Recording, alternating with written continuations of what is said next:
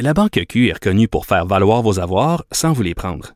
Mais quand vous pensez à votre premier compte bancaire, tu sais, dans le temps à l'école, vous faisiez vos dépôts avec vos scènes dans la petite enveloppe. Hmm, C'était bien beau. Mais avec le temps, ce vieux compte-là vous a coûté des milliers de dollars en frais, puis vous ne faites pas une scène d'intérêt. Avec la Banque Q, vous obtenez des intérêts élevés et aucun frais sur vos services bancaires courants. Autrement dit, ça fait pas mal plus de scènes dans votre enveloppe, ça. Banque Q. Faites valoir vos avoirs. Visitez banqueq.ca pour en savoir plus. Cube Radio.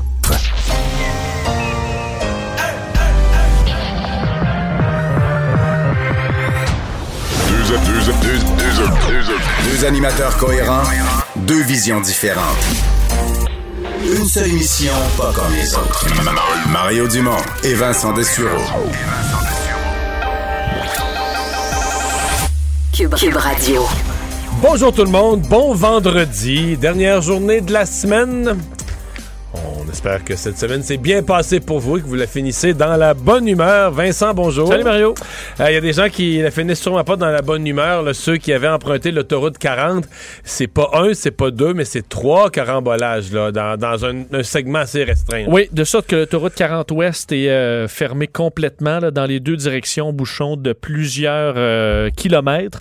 Et euh, c'est bon, on va dire à partir de midi 30, là, il s'est mis à y avoir de nombreuses collisions, chaussées glissantes, beaucoup de neige. On a vu aujourd'hui des gros, gros flocons. Là. Alors rapidement, avec le vent, ça euh, peut devenir à la fois glissant, ça fait des accumulations assez rapidement et euh, ben, ça, ça n'aide pas non plus à la visibilité. Donc, des véhicules se sont mis à s'empiler et euh, on parle d'un blessé grave. Heureusement, dans les dernières heures, la Sûreté du Québec a confirmé qu'on ne craignait pas pour sa vie, mais on parle quand même d'un blessé grave.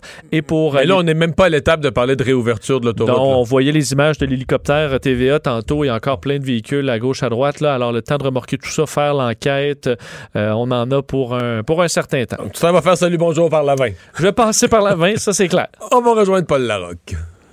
15h30, c'est le moment de joindre Mario en direct dans son studio de Cube Radio. Salut Mario. Salutations à tes auditeurs. Euh, écoute, la- appelons ça l'affaire Camara. Je ne sais pas si c'est juste de l'appeler comme tel, mais euh, donc ce citoyen qui a été injustement euh, emprisonné et accusé et libéré, on le sait. Mais là, euh, ça prend une tournure totalement et absolument politique. Euh, Mario, tu as, vu lu le, communiqué de la fraternité des policiers, du syndicat des, policiers de Montréal? Écoute, la charge contre la mairesse de Montréal. Mario, est-ce qu'on peut parler d'un conflit maintenant euh, ouvert, public, entre la mairesse et la police? Oui, oui, mais il faut parler aussi d'une goutte qui fait déborder le vase parce que euh, je je suis pas sûr que la semaine passée, c'était l'harmonie. Puis là, je parle même pas de, M. Caron, des dirigeants du SPVM. Je parle des, je parle de deux policiers, policières là, dans leur véhicule de patrouille un mardi après-midi qui jasent. Euh, Il y avait déjà de la tension avec la mairesse, c'est-à-dire un sentiment général que l'actuelle administration municipale est pas en support à ses policiers. Euh, une espèce de sentiment que quand, euh, bon, pour faire plaisir à ta clientèle politique, t'es prêt à taper ses policiers tout le temps. Euh, par contre, quand il y a un problème, là, je sais pas moi, de, de- de- de jeunes filles qui sont prises par des proxénètes ou, ah, là, tout à coup, on s'appuie sur le service, on s'appuie sur le service et sur le travail policier politiquement pour bien paraître puis dire qu'on s'occupe de la sécurité des gens. Donc, il y a, il y a une tension qui était déjà là. Mais oui, la sortie d'hier, là, je pense que la, la mairesse, la mairesse a fait deux erreurs. Elle a manqué de bons mots pour son service policier. Et a aussi, euh, autant moi je suis le premier à voir qu'il semble y avoir eu erreur sur la personne, à constater la, gravité de ce que ça représente pour la vie personnelle de M. Camara, autant ça ne peut pas être les élus qui prononcent les verdicts en justice.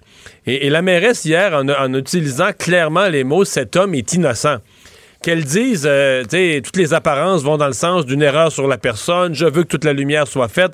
Ça, la mairesse a le droit de dire ça.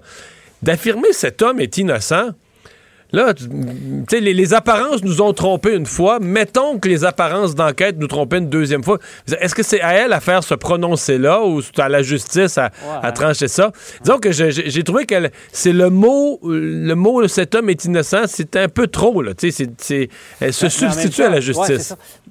Mais c'est l'autorité civile au-dessus de la police, là, puis c'est important Oui. à- à- dans notre état de, de droit. Mais Mario, écoute, Franck Heure, le, le- le président de la fraternité, là, accuse la mairesse d'ingérence politique. Je sais pas si tu as lu comme il faut euh, son, son communiqué, mais euh, écoute, euh, M. Franqueur accuse la mairesse de jeter de l'huile sur le feu, de nuire au climat social et complique la tâche de ceux et celles qui ont la responsabilité d'assurer la sécurité des Montréalaises et des Montréalais. Mario, j'inverse, j'inverse l'argumentaire. Est-ce que c'est pas de l'ingérence politique, ça, de la part du, président de la fraternité des policiers? Tu sais, écoute, un adversaire politique de, de Valérie Plante aurait tenu le même discours. Ouais. Non, euh, il, va, il va très loin. Est-ce que c'est. Je pense pas que ce soit de l'ingérence politique. Je pense que la mairesse euh, a fait une sortie. D'abord, elle devait sortir. Commençons par régler ça. Je pense qu'elle a fait une sortie. Ouais. Elle a voulu en mettre une, une couche de trop puis un peu vite parce que un élu, je sais que des fois, là, le, le public là, va dire Ah, les élus, ils patinent un peu. Mais des fois, il faut patiner un peu. Là. Gagner 24 heures pour un élu, c'est pas une honte. Puis euh, oui, je sais qu'à notre époque, à l'époque des réseaux sociaux, on voudrait tout régler le jour même en 140 caractères. Là. Mais la vie n'est pas faite de même, surtout pas si t'es un élu de haut niveau.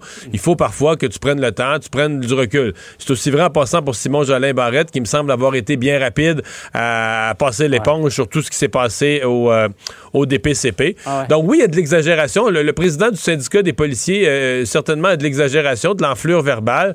Mais à la question, est-ce qu'il est le reflet d'un malaise parmi ses troupes par rapport ou d'un- d'un- d'une tension énorme par rapport à l'administration municipale actuelle? Ça, il n'y a aucun doute là-dessus. Alors, un, mot sur euh, l'au- l'autre sujet de préoccupation, bien sûr, les retards dans, la vaccination. C'est intéressant de voir euh, à, ton émission, à quelques minutes d'intervalle, il y avait en direct Christian Dubé d'un côté qui parlait au fond d'un véhicule neuf rutilant, mais qui n'avait pas d'essence pour avancer, en parlant des vaccins et euh, de, à tout l'appareil qui a été mis en place pour la vaccination. Et tout de suite après, tu as Justin Trudeau qui, encore une fois, est venu rassurer tout le monde.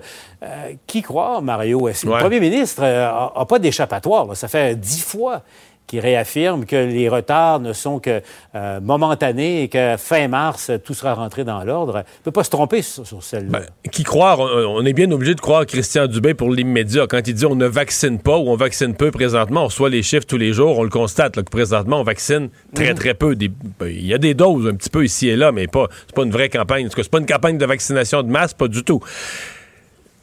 Euh, Paul, j'ai rarement, je dois avouer, été dans cette situation. C'est-à-dire que M. Trudeau, ce matin, il est allé d'affirmations très, très fermes, très, très claires sur le fait qu'en mars, on allait avoir toutes les doses, qu'à la fin, tout le monde allait être vacciné en septembre. Et je dis, euh, ça fait quoi, 12 ans que je fais de, l'analyse politique. C'est rare qu'on est devant d'aussi grosses affirmations. Puis là, on parle. Tu sais, on parle pas d'une petite affaire qui se règle en cinq minutes. Là, on parle de millions de doses de vaccins à recevoir sur des mois.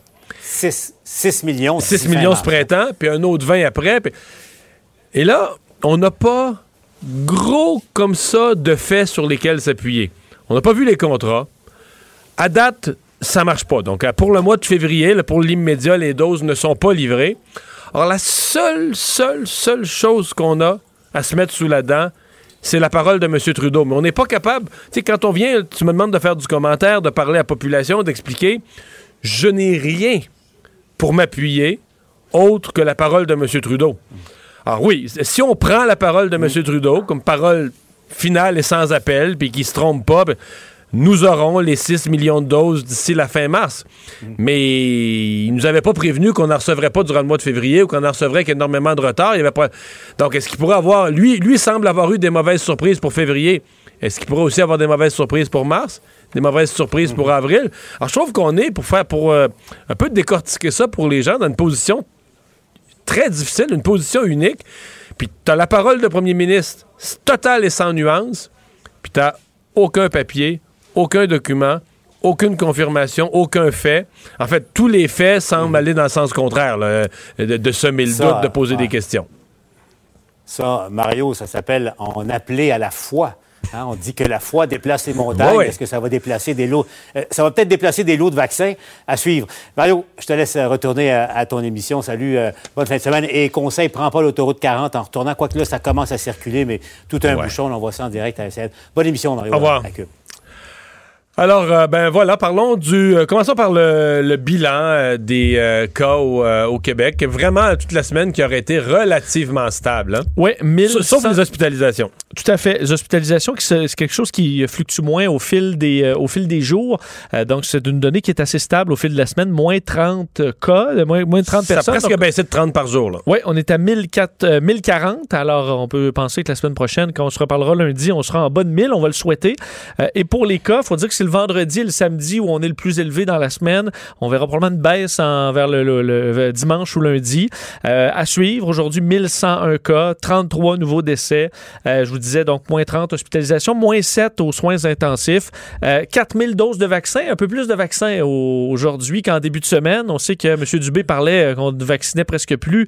C'était le cas en début de semaine. On a eu quelques doses et on, peut en- on, a, on en donner hier. Et par région, presque 500 pour Montréal, évidemment, qui est la région la plus touchée avec la Montérégie, 181 et euh, Laval, 93. Euh, euh, euh, on a parlé de la fraternité des policiers, de, la critique envers la, la mère Esplendre. Reste que dans toute cette histoire de euh, M- Camara, qui est de moins en moins un suspect, mais il y a quelqu'un d'autre qui est de plus en plus un suspect. On sent depuis hier soir que, depuis hier en fin d'après-midi, que la police est proche de de mettre le grappin sur quelqu'un, semble manquer quelques éléments. Est-ce qu'on trouve pas l'individu ou est-ce qu'il manque un test d'ADN pour avoir les motifs de l'arrêter? C'est un peu flou, là. Oui, il y a eu un peu de nouveau quand même là- là-dedans avec la découverte de la voiture euh, utilisée par le suspect qui a été euh, retrouvé par la police de Montréal. Donc, euh, c'est une voiture rouge de marque Hyundai Elantra, donc localisée hier matin. Et là, on est aujourd'hui dans toute l'expertise. Alors, on vérifie, écoute, chaque raccoin de ce véhicule-là à la recherche d'indices, euh, justement, de traces d'ADN, tout ce qui pourrait nous ramener vers un suspect. Alors, importante opération pour euh, fouiller euh, tout, ce- véhicule. Et on, les fameuses, on en parlait hier, les résultats des tests d'ADN qui ont été demandés par le chef du SPVM, Sylvain Caron, ça pourrait arriver cet après-midi. Peut-être même jusqu'à lundi, mais ça pourrait arriver aujourd'hui et faire débloquer quand même ce dossier-là rapidement. Mais l'enquête, euh, comme disait la fraternité, c'est très actif. Monsieur Ferland, là, qui est l'ancien de la police de la ville de Québec, qui commande souvent les affaires policières à LCN, TVA, disait ce matin, quand tu regardes, je trouvais bon, il dit, quand tu regardes CSI, là, Oui. il, demande, il demande un test d'ADN, tu vas à la pause, puis au retour de la pause, tu vois, les policiers, 15 minutes après, Oui. ils l'ont. Mais il dit, dans la vraie vie, il dit, on a un excellent laboratoire de sciences judiciaires à Montréal, là, mais c'est pas... euh, ça peut prendre des jours. Des fois, il faut que les policiers prennent leur mal en patience. Ça peut prendre un jour ou deux ou trois ou, pour avoir euh, ce genre de résultats-là. Tout à fait. Alors, euh, mais bon, dossier, on voit que l'enquête, à mon avis, on a, lésine pas pour essayer de faire avancer le dossier très rapidement, alors que, entre autres, le DPCP a voulu s'expliquer un peu aujourd'hui sur, sur sa démarche qui a amené à, à porter des accusations aussi rapidement, expliquant que dans certains dossiers, il faut aller plus vite dans le but de protéger la population. Dans ce cas-là, on ne semble pas avoir protégé euh, qui, que ce soit, mais souvent, on va y aller euh, moins, moins rapidement. Mais dans certains cas, il y a des exceptions. Et euh, on dit que dès qu'on a eu des informations montrant que ben, l'histoire était différente que celle à laquelle on croyait, ben, qu'on a le même jour fait avancer le dossier qui a mené à dire de libération, mais libération d'accusation pour M. Camara. J'ai consulté quelques amis qui, qui- qui ont une idée du droit civil, savoir ça, ça peut représenter combien, là, le, Oui. genre, le genre de poursuite. Puis, Ben, c'est toujours embêtant. Ça dépend beaucoup des circonstances, de l'ampleur des dommages, de la réputation, mais on est dans. Pers- Personne ne semble parler en bas de 150, 200 000 de dommages pour un cas comme ça, à l'envers plus, 300 et plus. Mais euh, s'il y avait la moindre trace, démonstration, élément lié au racisme, Là, en, Là, ça monte. là, en termes de, do- en termes de dommages exemplaires, etc., là, tu viens de faire grimper le montant, effectivement. On verra quand même si ça. On voit que la, la fraternité des policiers, c'était très loin, eux, de parler de, de, de profilage. Là. Ils sont vraiment pas à Ben- l'aise avec le terme utilisé par euh, Valérie Plante. Ben, c'est-à-dire que ça dépend si tu l'utilises à toutes les sauces. Si systématiquement tu dis, moi, dès qu'une personne euh, de couleur euh, subit une interpellation, c'est du profilage, je dis, OK, c'est correct. Mais il se peut que, comme dans ce cas-ci, il, il arrive un événement. là. C'est pas la, la personne n'a pas été choisie au hasard. Sais, Une arrestation comme ça d'un passant. Il y a un événement, un policier est attaqué, donc et lui, il est sur place. Donc, on a pu faire l'erreur de l'arrêter.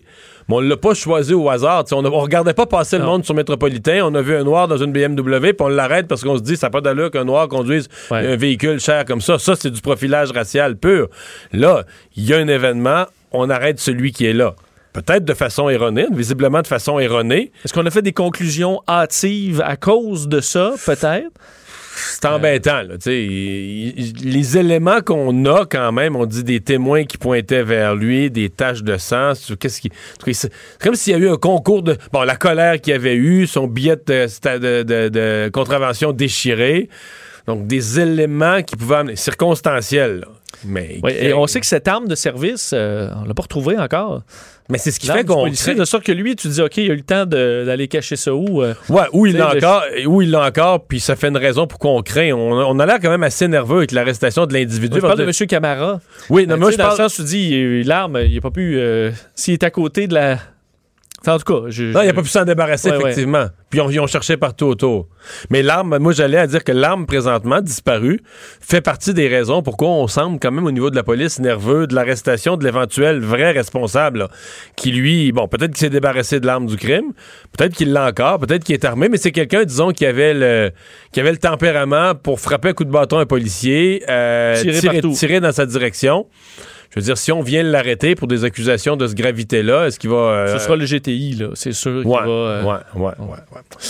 Euh, la Cour supérieure, tant qu'être des affaires de tribunaux, la Cour supérieure qui avait entendu au cours des derniers jours la cause des euh, Juifs assidiques, qui est de la communauté qui voulait avoir le droit euh, d'être 10 personnes à prier, non pas par synagogue, mais par salle dans une synagogue. Oui, et qui euh, ben, obtiennent gain de cause aujourd'hui à la Cour supérieure. faut dire, décision, faut quand même l'expliquer exactement ce qui sera permis. Mais donc aujourd'hui, la communauté juive assidique qui ben, l'emporte, euh, de pouvoir se réunir 10 par salle de lieu de culte plutôt que 10 par édifice. Et la Cour supérieure du Québec, euh, via la juge Chantal Massé, ben, tranche en faveur des juifs assidiques, disant freiner la pandémie en limitant tout type de rassemblement et préserver la capacité des hôpitaux et des soignants à s'occuper de toutes les personnes malades, quelle que soit leur maladie, est un objectif extrêmement important. Mais malgré tout, dans ce cas-là, euh, on juge que ce serait donc permis euh, de se réunir à 10 par salle, à condition que chaque salle ait un accès indépendant à la rue, sans partager d'espace commun avec les autres salles. Alors, c'est quand même pas que chaque pièce là, d'un édifice, vous pouvez Non, faire là, un, lieu- un que- événement à l'intérieur. Qu'on arrive à 10 personnes, par salle ayant une porte extérieure, c'est contrôlable. Ce qu'ils font une fois en dedans, là, excuse-moi, ça ne l'est plus, là. T'as des salles de bain communes, t'as des corridors communs. Est-ce que la police va rentrer, et ça, je- j'y crois pas, là, que la police va rentrer à l'intérieur? Parce C'est- qu'il faut, on dit qu'il faut pas qu'il y ait d'espace commun avec les autres salles. Mais comment.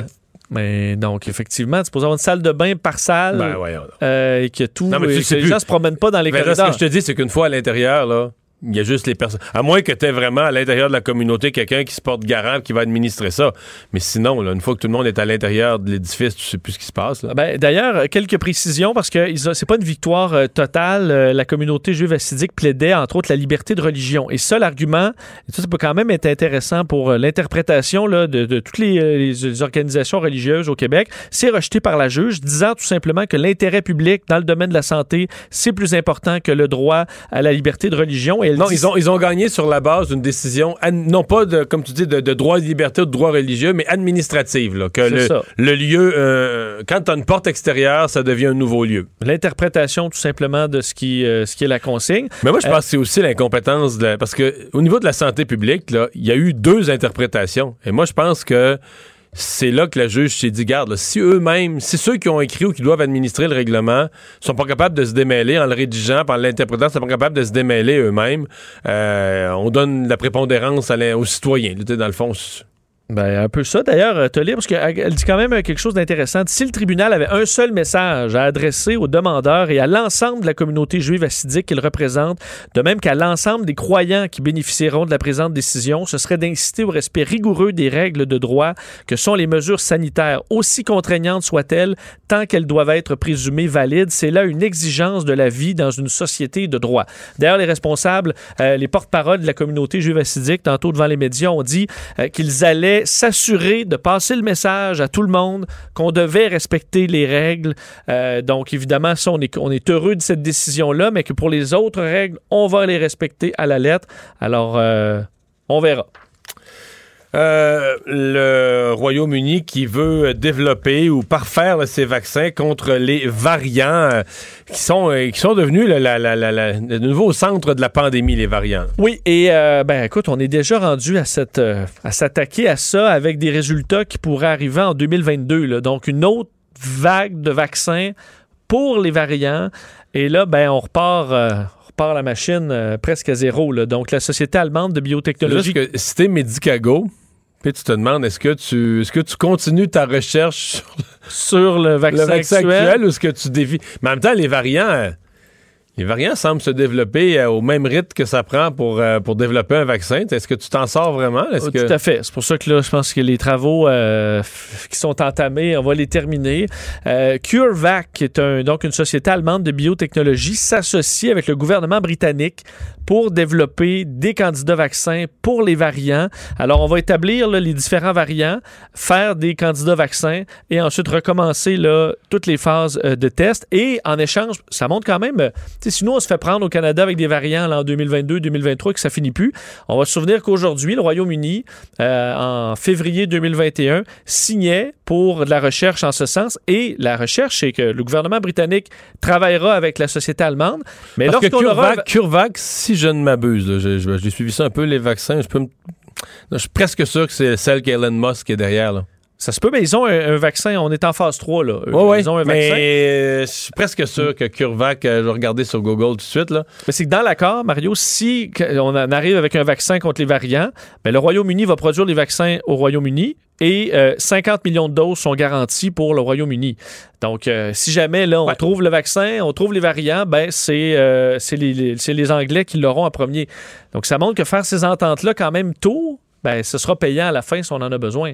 Ouais, c'est le vaccin. Donc, c'est euh, c'est Elon Musk qui est un des. Ben, pas lui qui est un chercheur d'un laboratoire, là, mais qui, qui arrive avec un petit peu de cash là, derrière le vaccin. Un euh, peu de cash, oui, je pense que oui. Donc, euh, on dit, on espère proposer des vaccins d'ici 2022 et euh, les 50 premiers millions de vaccins iront au Royaume-Uni. Alors, euh, on- nous, ça ira un petit peu plus loin. Et on n'a pas réservé pour le Canada? Ben, non, ça, y a pas, on n'est pas, on n'est On, pas on là-dedans va être habitué rendu là. Oui. Euh, et l'Organisation mondiale de la santé, de son côté, qui réclame de, toutes les compagnies de tous les pays qu'on mette la, pédale au fond pour produire des vaccins. Oui, et je pense qu'ils ont bien raison. Là. Eux se demandent un développement massif des moyens de produire des vaccins parce que sinon, on dit qu'on va carrément, on peut annihiler tous les progrès qu'on a fait dans la lutte à la pandémie. On le voit avec les variants. Donc on dit les vaccins, là, il faut qu'on en produise plus et plus et plus. Il faut que les compagnies qui ne peuvent pas ou qui n'ont pas découvert de vaccins efficaces, on l'avait, il donne l'exemple de Sanofi qui va fournir ses, euh, équipements pour produire du Pfizer BioNTech. Ben, il, faut faire euh, ce- ce- ces modifications-là pour produire massivement et ça urge. Parce que le modèle de The Economist du début de la semaine disait que les pays les plus pauvres, on allait vacciner jusqu'à mi-2023. Fait mettons qu'on dit, euh, regarde, en quoi, en, à peu près un an de pandémie, là, il s'est développé trois variants inquiétants. Mais là, si tu si finit jamais la pandémie, puis si dans certains pays, le virus, il se transmet, puis il se transmet, puis ça traîne, puis ça traîne, c'est là le risque que tu développes de nouveaux variants. Puis à un moment donné, tu vas en avoir un qui va être vraiment résistant aux antibiotiques. Puis là, c'est toute la planète qui repart au point zéro. là. Tout à fait. Donc, c'est ce qu'on veut éviter à tout prix. Et d'ailleurs, on dit qu'il faut, il faut- il faut faciliter la production des vaccins dans les pays en voie de développement aussi. Ça va en- enlever la pression aux pays riches de- d'en fournir et euh, ça va empêcher justement qu'on ait cette espèce de réservoir-là qui peuvent développer des variants pendant des années pendant que les pays riches se croient Sauf protégés. que les deux premiers, ceux qui ont été approuvés, les deux premiers, Moderna et Pfizer, sont vraiment pas euh, les, les- les- les idéaux, là, les vaccins idéaux pour les pays plus pauvres à cause des- de la congélation. Non, mais on a Johnson Johnson maintenant. Euh, ceux qui se gardent au frigo, ceux qui se gardent simple frigo vont être pas mal plus pratiques à amener en Afrique puis en Amérique du Sud. Et certains beaucoup moins chers aussi, parce En que plus. les Pfizer, BioNTech et euh, plus. Moderna sont très chers. Rapport euh, épouvantable contre cette résidence pour aînés. Euh, on dirait que c'est un peu le- le- la résidence Heron de l'Est du Québec. Liv- la résidence Liverpool. Tout à fait. Et c'est un dossier qui, euh, ben, ça nous rappelle, je lisais d'ailleurs euh, euh, ce rapport-là et ça nous donne encore froid dans le dos, là, où ça nous lève le cœur. Le manoir Liverpool. Vous vous souvenez que Radio-Canada avait fait un dossier sur cet endroit qui avait eu de nombreux problèmes avec le, bon, la, la, la, la- COVID, éclosion, de nombreux problèmes, des patients euh, des résidents en mauvais état, euh, de sorte qu'on a déclenché une enquête importante là, euh, du bureau des enquêtes administratives du 6, donc 6 de Chaudière-Appalaches. Et aujourd'hui, les conclusions sont assez effroyables. On parle de problèmes dangereux, compromettant la santé, la sécurité, l'intégrité et le bien-être des usagers. On parle de résidents mal lavés, pas de bain donné pendant des semaines, de résidents oubliés à l'heure des repas, des sonnettes d'alarme qui sonnaient sans qu'on s'en occupe, de la gestion de médicaments à peine vérifiée, manque de personnel criant. Et on a l'impression que c'est bon, c'est une cassette qu'on a entendue beaucoup, mais quand on entre dans les détails, là, ça donne froid dans le dos. On parle de, euh, de gens laissés dans des lits là, pleins d'urine, euh, qui euh, avaient des plaies, des champignons, des rougeurs parce qu'on ne les lavait pas, mauvaise odeur, cheveux non lavés, des ongles longs non lavés avec présence de sel. C'est juste ce que quelques vu dans le exemples. rapport, l'administration qui est le plus inquiétant, c'est l'administration de médicaments, disons, Sans peu- vérification. ouais, Euh, ce qui par des personnes non qualifiées, en fait, là, qui devraient peut-être même pas avoir la, possibilité de le faire. Tout à fait, ce qui peut amener à la mort carrément de certains, euh, certains résidents. Et ce qui semblait leur état de santé être indifféré euh, plusieurs de- des, employés. Et quand même, il faut, euh, faut, faut noter que le 6 de Chaudière-Appalaches, euh, bon, euh, son, patron, c'est Daniel Paré, qui s'occupe de l'opération de vaccination du Québec. C'est la tête dirigeante. Et lui, et faut dire, le 6 est quand même éclaboussé dans ce rapport-là, où on note que le 6 a fait peu de vérifications, on aurait pu en faire plus. On a fait des plans de suivi. En fait, il y a différents noms. Là. Euh, en 2016, un plan de suivi. En 2017-2018, un plan d'accompagnement. En 2019, un plan d'action. Mais à chaque année, ça ne changeait pas. Et que le 6 aurait dû surveiller davantage et qu'on aurait probablement évité de nombreux problèmes si le 6 et la direction avaient fait son travail. Donc, beaucoup, beaucoup de manquements, autant au 6, mais particulièrement au manoir de Liverpool. Euh, manoir Liverpool où ça a été euh, vraiment euh, l'enfer. Culture et société.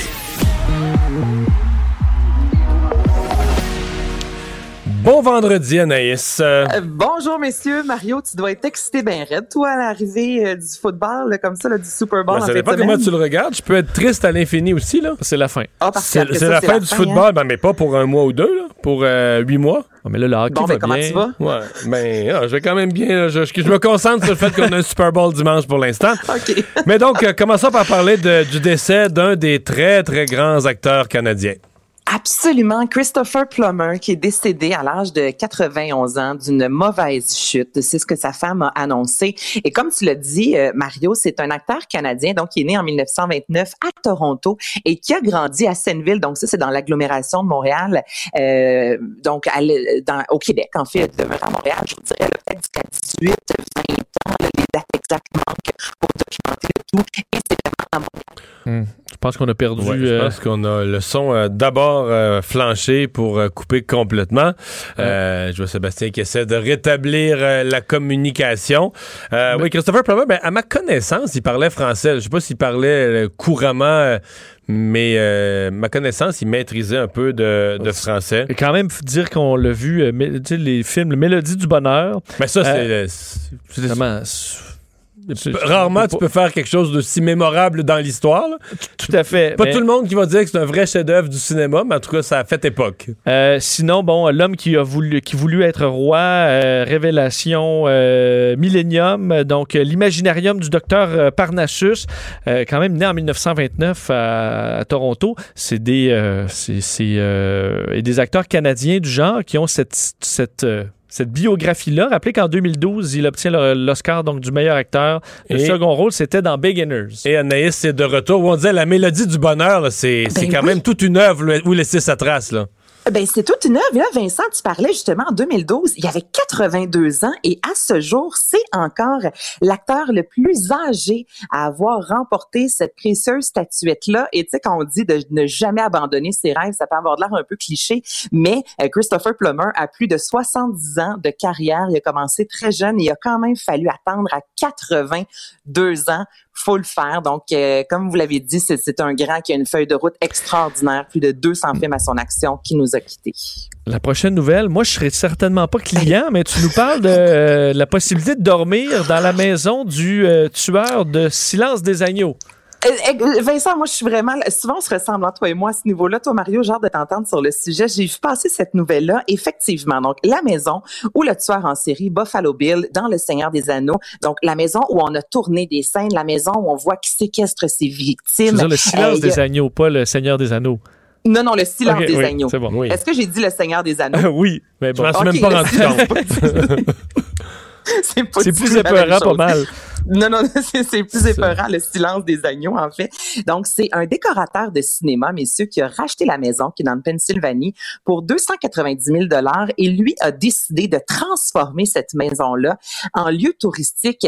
Et là, on veut vraiment redonner le côté très glauque, le côté cauchemardesque. Et comme tu l'as dit, Vincent, les gens vont pouvoir louer une chambre, vont pouvoir visiter la cave dans laquelle euh, Buffalo Bill séquestre les femmes, mais aussi on veut recréer la pièce ou euh, l'atelier qui était relativement sordide. Il y avait un puits dans le film où il jetait ses victimes. On va faire un puits dans la cour parce que ces scènes-là avaient été tournées euh, en studio. Et là, je lisais tantôt sur les endroits assez macabres euh, en lien avec des films d'horreur, des endroits qu'on peut visiter. Et il y a exemple la maison de Massacre à la tronçonneuse qui est devenue un restaurant. Donc, ça devient sympathique. Les Mm. gens, tu sais, passent devant la maison, prennent une photo, mais on Ils ont sait des que belles coupes de viande. C'est pas dit que j'irais manger. Mais tu on peut se prendre en photo, même titre que la demeure de Michael Myers dans euh, Halloween, maintenant, c'est rendu un petit bureau euh, d'affaires. Mais n'empêche que les touristes passent à l'avant, prennent une photo. Moi, jusque-là, ça va. Mais c'est ça, le côté de louer une chambre et de dormir en se remémorant des scènes extrêmement violentes du film. Je sais pas pour vous, mais moi, je n'achète pas, mais pas Mais- du tout. Ah ben non. Ben non, mais c'est c'est pas vrai, là, c'est un film, c'est une fiction. Mais c'est Ben très, oui, c'est très mais- populaire parce que si tu vas sur des sites comme euh, VRBO là, qui louent des qui louent des maisons ou Airbnb, l'équivalent, euh, c'est très à la mode là, des, des maisons qui ont, qui ont de louer tu sais, d'aller passer une semaine là, avec ta famille, de louer une maison qui a, qui a servi de décor à un film. C'est comme une, c'est comme une catégorie, ça se trouve. Là, tu as toutes sortes de, toutes sortes de films, de séries euh, où euh, tu vas pouvoir. euh, Ben, je sais, Mario, mais tu me donnes le choix. Je vais prendre le décor de Titanic à la place du décor du silence des agneaux. Ben, je veux comprends? juste te dire que le Titanic est au fond de l'eau, puis tu serais morte alors que l'autre maison est encore là, puis tu serais à chaleur, à l'abri de la pluie et à la chaleur. fait que tu t'es trompé. Mais non! T'as fait un mauvais n'empêche, choix. Je trouve ça quand même assez macabre. Ah, ok, ok, oui, c'est vrai. et finalement, qu'est-ce que The Weeknd nous promet pour euh, le Super Bowl? Hey, là, là, il y a plein de rumeurs. Il a, il a promis un spectacle qui sera familial. The Weeknd, qui a déboursé 7 millions de dollars de sa poche. Euh, parce qu'on sait habituellement euh, que les artistes ne paient pas. Donc, c'est vraiment l'organisation qui paye au complet les dépenses. Tandis que là, The Weeknd, lui, voulait s'assurer que le, le spectacle allait être extraordinaire. Il y a quelques... euh, il est sorti ce matin dans les médias disant qu'il n'y aurait pas d'invité avec lui. Mais là, depuis une semaine, il y a la rumeur de Daft Punk. Euh, et là, j'avais envie de vous parler des spectacles qui ont connu le plus grand succès. Il y a Katy Perry et Lady Gaga. Et ça, c'est toujours une guerre là, au niveau des codes d'écoute parce que euh, Lady Gaga, c'est vraiment le spectacle de la mi-temps qui a suscité le plus il d'intérêt sur les médias Madonna sociaux. aussi, Exceptionnel. Madonna aussi, c'était. Madonna aussi, mais c'est quand même spécial quand on pense à Gaga et euh, Katy Perry, qui sont aussi les deux filles qui ont littéralement volé la vedette lors de l'investiture là, de Joe Biden. Et je vous ramène Lady Gaga en 2017, le moment où elle a salué ses parents sur scène. Ça, ça a fait le tour du monde. Baby, I just need Stare.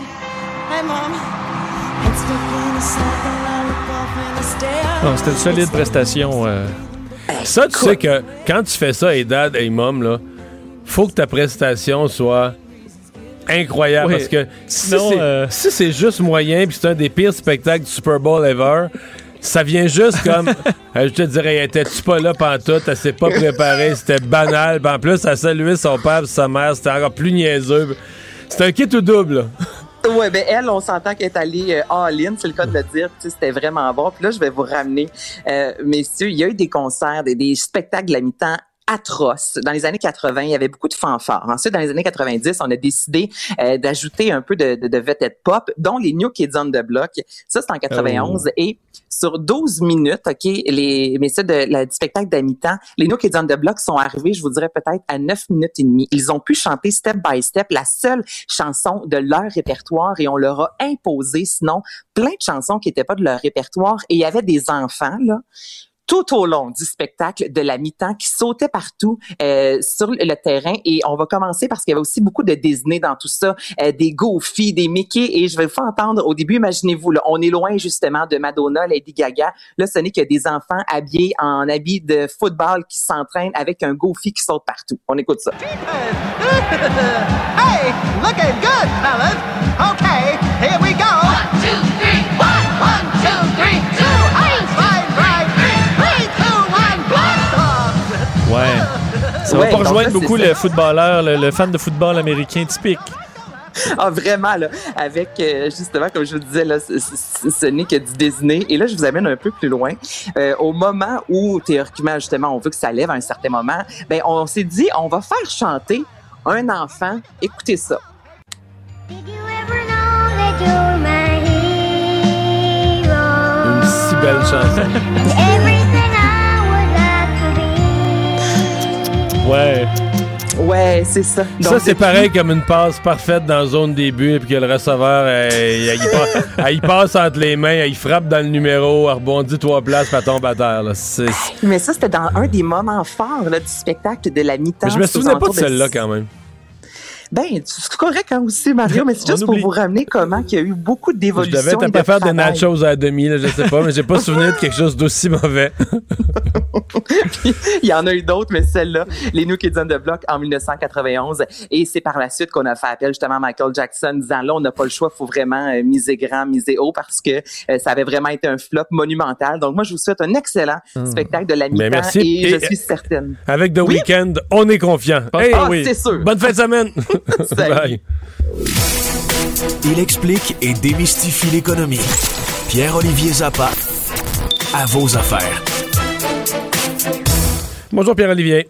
Bon vendredi, Mario. Alors, euh, ben, il y a des parents qui pourraient être mal pris pendant la semaine de relâche. Si les enfants restent à la maison, on peut pas les faire garder par les grands-parents à cause de la, de la COVID et des risques de transmission. On pourrait être obligé de rester à la maison.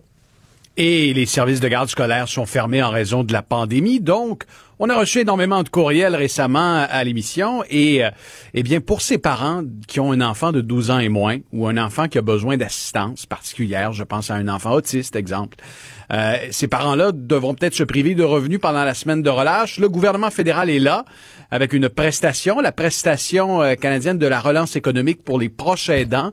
Donc, l'équivalent de 500 dollars pour la semaine de relâche pour un des deux parents qui devrait s'absenter du travail, qui ne cou- touche aucune autre prestation et surtout qui, qui n'a qui n'a pas de congé payé par son employeur. Donc, vous ne pouvez pas demander le 500 dollars de la PCRE PA. Puis prendre la semaine en autre, vacances euh, payées à ta ouais. job. là. Non, ça. Exactement. Ça fonctionne pas comme ça. C'est une prestation destinée, par exemple, à une mère de famille qui doit retourner au travail. On voit qu'on a, on, on- on va rouvrir à partir de lundi prochain une bonne partie de notre économie. Donc, il y a des parents qui devront s'absenter, qui n'ont pas nécessairement de congés en banque, qui peuvent pas les épuiser. Donc, à ce moment-là, vous pouvez demander la PCRE PA via mon dossier de l'Agence du revenu, 500 dollars. Et j'ai confirmé au cours des dernières heures, parce qu'il y avait encore des questions. Des gens me disaient oui, mais est-ce que c'est vraiment destiné pour les parents de la relâche? La réponse est oui. Comme les services de garde en majorité sont, sont fermés à travers le Québec, euh, ben, cette prestation-là euh, est disponible.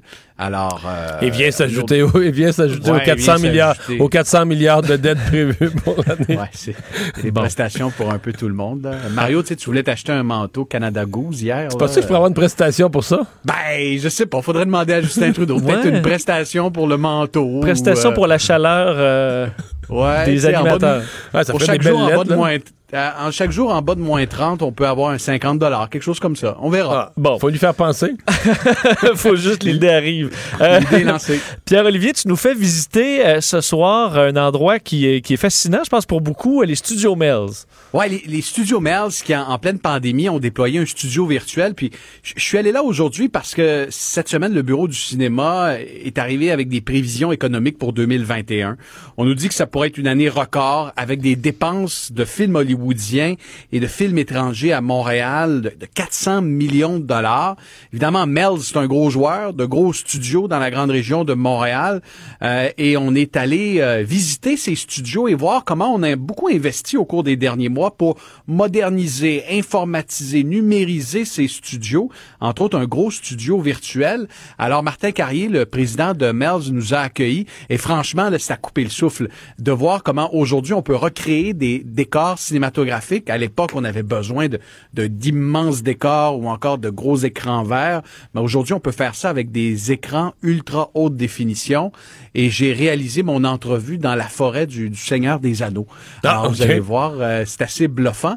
Et les nouvelles sont encourageantes parce que ceux qui sont habitués à aller au cinéma ou qui aiment bien regarder des séries, vous avez remarqué que depuis plusieurs semaines, plusieurs mois, l'offre est quand même limitée parce que la plupart des tournages ont été complètement stoppés pendant plusieurs mois. Et là, avec la reprise, il y a énormément de gros tournages qui se cherchent des endroits pour euh, pour tourner. Et Montréal va devenir une destination de choix, euh, qui plus est avec les gros investissements qui ont été réalisés chez Melz. Gros tournage d'une grosse boîte hollywoodienne qui s'en vient au cours des prochaines semaines avec beaucoup de vedettes qu'on va peut-être voir en ville.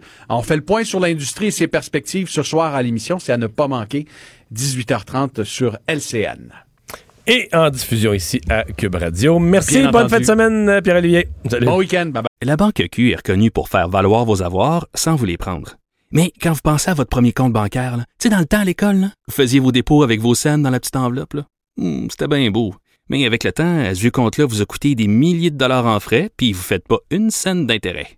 Avec la Banque Q, vous obtenez des intérêts élevés et aucun frais sur vos services bancaires courants.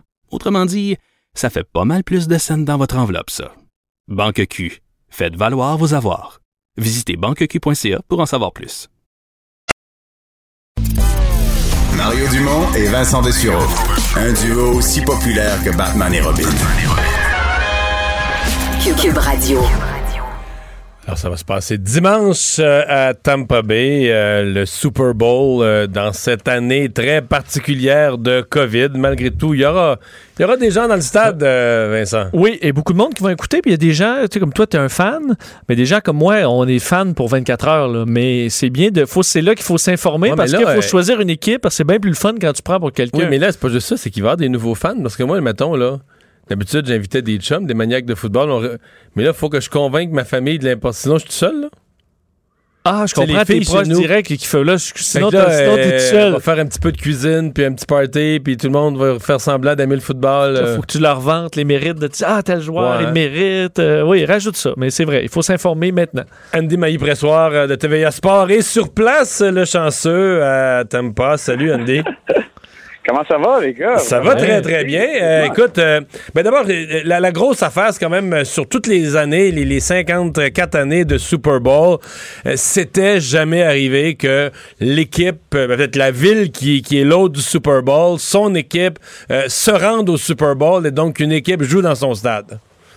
Exact. Tu sais, c'est un peu ça aussi, le thrill, euh, l'excitation de regarder le, le Super Bowl, le suspense qui dure une semaine. Vraiment, c'est une jungle mé- médiatique. Euh, on rencontre les joueurs, presque tous les joueurs pendant trois, quatre jours sur des podiums. Euh, pas besoin de vous dire que cette semaine, ça n'arrive pas à cause de la, de la- de la COVID. Mais surtout, de voir qu'on joue sur un terrain neutre d'habitude. Et c'est ça qui arrive depuis ces 54 premières éditions du Super Bowl. Par contre, cette année, Tom Brady, Tom Brady est arrivé Mais- avec les Bucks.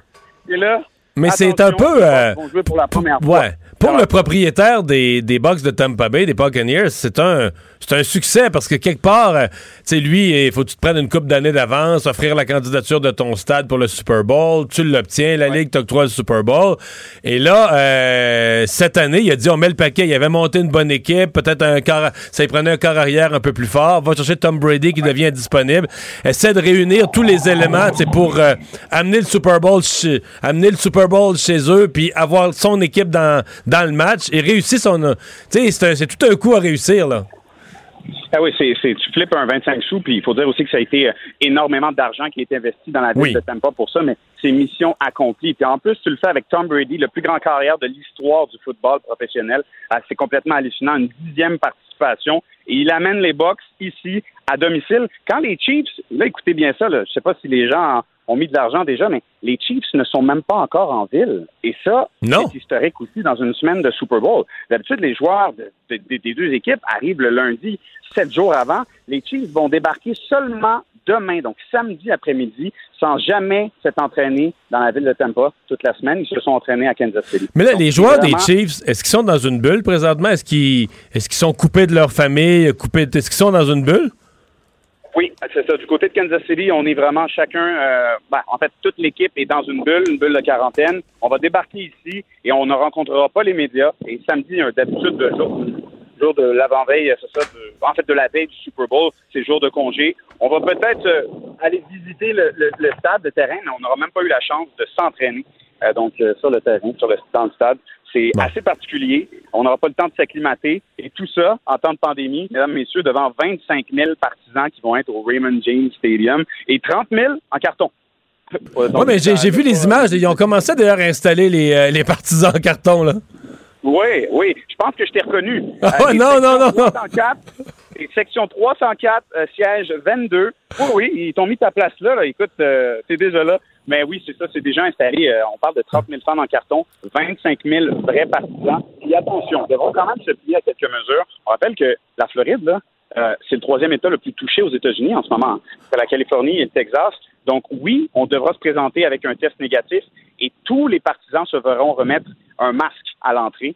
Donc, Donc, euh, tous les partisans qui vont être. Les, distanciation, les 25 000 dans le stade doivent présenter un test négatif, donc doivent aller se faire tester préalablement.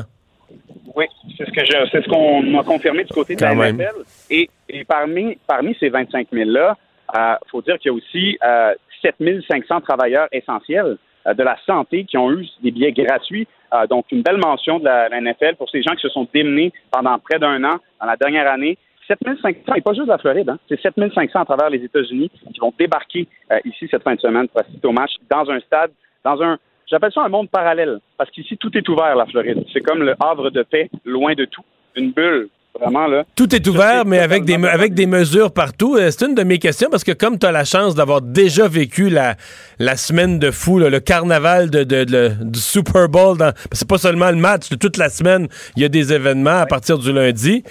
Qu'est-ce qu'il y a cette année? Qu'est-ce qu'il n'y a pas? Tu nous, dis- tu nous as déjà dit des choses qu'il n'y a pas, là, la rencontre des joueurs avec les médias, etc. Qu'est-ce qui est normal? Qu'est-ce qui est différent? Puis qu'est-ce qui n'existe pas du tout? Euh, en fait, ce qui, est, ce qui est déjà anormal quand on débarque ici du Québec, quand ça fait euh, presque neuf mois, dix mois qu'on est en confinement, sortie de confinement, etc., c'est qu'ici, tout est ouvert. Les restaurants, les gyms, les bars, euh, de, de- de tôt le matin à tard le soir, il n'y a rien qui est fermé. Bien sûr, port du masque obligatoire dans tous les endroits qui sont fermés intérieurs et aussi dans les endroits publics euh, où on pourrait avoir des rassemblements. Je te donne un exemple. Le fameux NFL Experience, tu sais, qui est cette espèce d'épicentre d'activité pour les fans. À chaque année, d'habitude, en tout cas, moi, dans mes quatre derniers Super Bowls, euh, c'était toujours à l'intérieur. Euh, on parle de, au, Convention Center, c'est des grands rassemblements, on peut faire toutes sortes d'activités. Mais cette année, Tampa ont décidé de faire ça à l'extérieur et d'en ajouter. Donc, on n'a pas un NFL Experience, mais bien quatre. Donc, quatre méga parcs qui ont été aménagés pour accueillir des dizaines de milliers de partisans. Donc, c'est la première, fois que je vois ça à l'extérieur. Et dans ces parcs-là, on doit porter un masque. Mais quand même, hier, j'étais là hier soir, j'avais l'impression d'être à Oshiaga, tellement qu'il y avait des gens. Donc, il faut faire attention. Et ici, c'est c'est des images un peu hallucinantes, surréelles, quand on voit ce qu'on vit ailleurs dans le monde. La pandémie existe bien, mais ici, euh, je pense que le football est roi. Ouais, ouais, surtout dans la semaine du, euh, du Super Bowl. Euh, Qu'est-ce qui, euh, bon, euh, pour le, le match, si on revient à ça, euh, on s'attend à quoi, là? On s'attend à un match. euh, la, la plupart, la plupart des gens vont dire un match offensif, mais mon expérience des Super Bowl, il n'y a rien de pire. Quand on s'attend à un match défensif, il se fait beaucoup de points. Quand on s'attend à un match offensif, euh, des fois, on est surpris dans l'autre sens, là. Euh, 100 Puis surtout que on, on regarde les, les alignements, puis euh, j'adore voir les analystes parler pendant des jours et des jours. Surtout que ça doit être un, un travail difficile cette semaine parce que les anciennes légendes ne sont pas sur place. On doit faire des zooms, etc. Et j'entends attention, toutes les armes offensives euh, qu'ont les Buccaneers, euh, le retour possible d'Ant- d'Antonio Brown aussi, euh, qui a été euh, indisponible en finale d'association, pourrait être de retour. Euh, de l'autre côté, les Chiefs, on a un gros manque en Eric Fisher sur la ligne à l'attaque pour protéger Mahomes. Ça va se jouer avec deux joueurs. Et tu sais c'est qui? C'est Tom Brady, la légende, l'intouchable, et c'est Patrick Mahomes qui est l'élève. 18 ans, 45 jours séparent ces deux cerveaux de football-là. Mais les deux matchs, en fait, le- match va se jouer entre les mains euh, de ces deux joueurs-là. Et j'ai vraiment hâte de voir si Mahomes pourra répéter l'exploit après l'avoir fait l'an dernier à Miami. Donc, euh, je ne ferai pas de prédiction. J'ai Moi, j'en fais. Mathieu Darche aujourd'hui. J'ai parlé à Mathieu Darche, qui est directeur des opérations Lightning de Tampa Bay. Ça fait un an et demi euh, qu'il habite ici, donc c'est sa ville. Il, écoute, il promène son chien avec le directeur général des box à tous les matins. OK. Son frère, son frère, OK, qui est JP Dash, qui est un des médecins des Chiefs. Vois, son cœur est déchiré. Euh, et il m'a dit, je vais te le dire comme ça, Andy, ma prédiction pour ce match-là, là, à cause du match-up, ça va être ça. Bucks Chiefs. Donc voilà. C'est- c'est- c'est Moi, ma prédiction, déchiré. 38, 38, 28 Chiefs. Mais j'ai gagé toute ma vie contre Tom Brady. Puis, Ah, euh, Est-ce que ça a été payant? ben, une fois, quand... moi, je suis un fan des Eagles. Cette fois-là, ça a été bon. Ah oui, exact. Avec Mais euh, non, euh, sincèrement, là, je- si c'était pas de la légende de Brady et puis de, de- de sa capacité de nous causer des surprises, moi, je te dirais, il n'y a pas de match, là. Tu sais, Non, Kansas City sont vraiment trop forts. Là, on a tellement peur de miser contre Brady qu'on ne sait plus quoi dire, mais j'ai quand même mis 100%. 38-28 en faveur de Kansas City.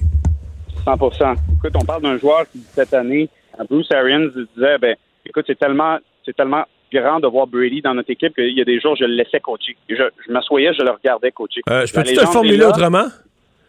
Comment? Quand- Je vais te le formuler à ma façon. Je pense que quand il ne laissait pas coacher, là, la merde était sur le bord de prendre. Là. Sais, à un Ah, certain point, il y a eu de la tension au début. Fait que je pense que Bruce Arian, quand même un vieux de la vieille, s'est rendu compte que Ouais, je, laisse coacher, je laisse coacher Brady, on gagne, puis il n'y a pas de trouble dans le vestiaire, tout le monde a l'air de bonne humeur. Fait que je l'ai essayé une fois, ça a marché, une deuxième fois, une troisième fois, puis c'est devenu la norme. Là. Mais parce que quand il ne laissait pas coacher, euh, on avait toutes sortes de rumeurs, même à un moment donné, sur le banc des joueurs, ils se sont presque pognés. Hein? Écoute, le début de saison n'a pas été euh, exceptionnel. Non, non, non. placé rapidement. Il y a eu quelques matchs aussi où Brady a eu l'air vraiment de pas d'un zéro, mais vraiment d'un débutant. Et pourtant, ça s'est replacé jusqu'à aujourd'hui, ah, jusqu'à dimanche euh, en présentation, en, en participation au Super Bowl. Mais sérieusement, tu sais, là, mais tu sais, c'est quoi la- la thèse de Brady sur les mauvais matchs? C'est que le plan de, le plan de match n'était pas désigné pour lui. Il ne connaissait pas des. Trompe-toi pas, Andy. Tom Brady ne connaissait pas de mauvais matchs. On ne le Ah laissait pas, on ne le laissait pas prendre décision et on lui imposait un plan de match qui n'était pas désigné pour lui. C'est comme Zlatan. C'est comme Zlatan. C'est comme Zlatan Ibrahimovic. Il n'y a rien de plus puissant que, que Zlatan. C'est Chuck Norris. Voilà. Tom Brady contre Mahomes. Eh ben, ben, écoute, on te souhaite euh, une excellente euh, fin de semaine. On se souhaite à tous un bon match. Euh, T'es bien gentil de nous avoir parlé. Merci beaucoup, Andy. Merci à vous. Là, Salut, bon match. Andy Mailly-Pressoir, journaliste à TVA Sport, qui est sur place à Tampa Bay. La Banque Q est reconnue pour faire valoir vos avoirs sans vous les prendre. Mais quand vous pensez à votre premier compte bancaire, tu sais, dans le temps à l'école, là, vous faisiez vos dépôts avec vos scènes dans la petite enveloppe. Hmm, C'était bien beau. Mais avec le temps, à ce vieux compte-là vous a coûté des milliers de dollars en frais, puis vous ne faites pas une scène d'intérêt. Avec la Banque Q, vous obtenez des intérêts élevés et aucun frais sur vos services bancaires courants. Autrement dit, ça fait pas mal plus de scènes dans votre enveloppe, ça. Banque Q. Faites valoir vos avoirs. Visitez banqueq.ca pour en savoir plus.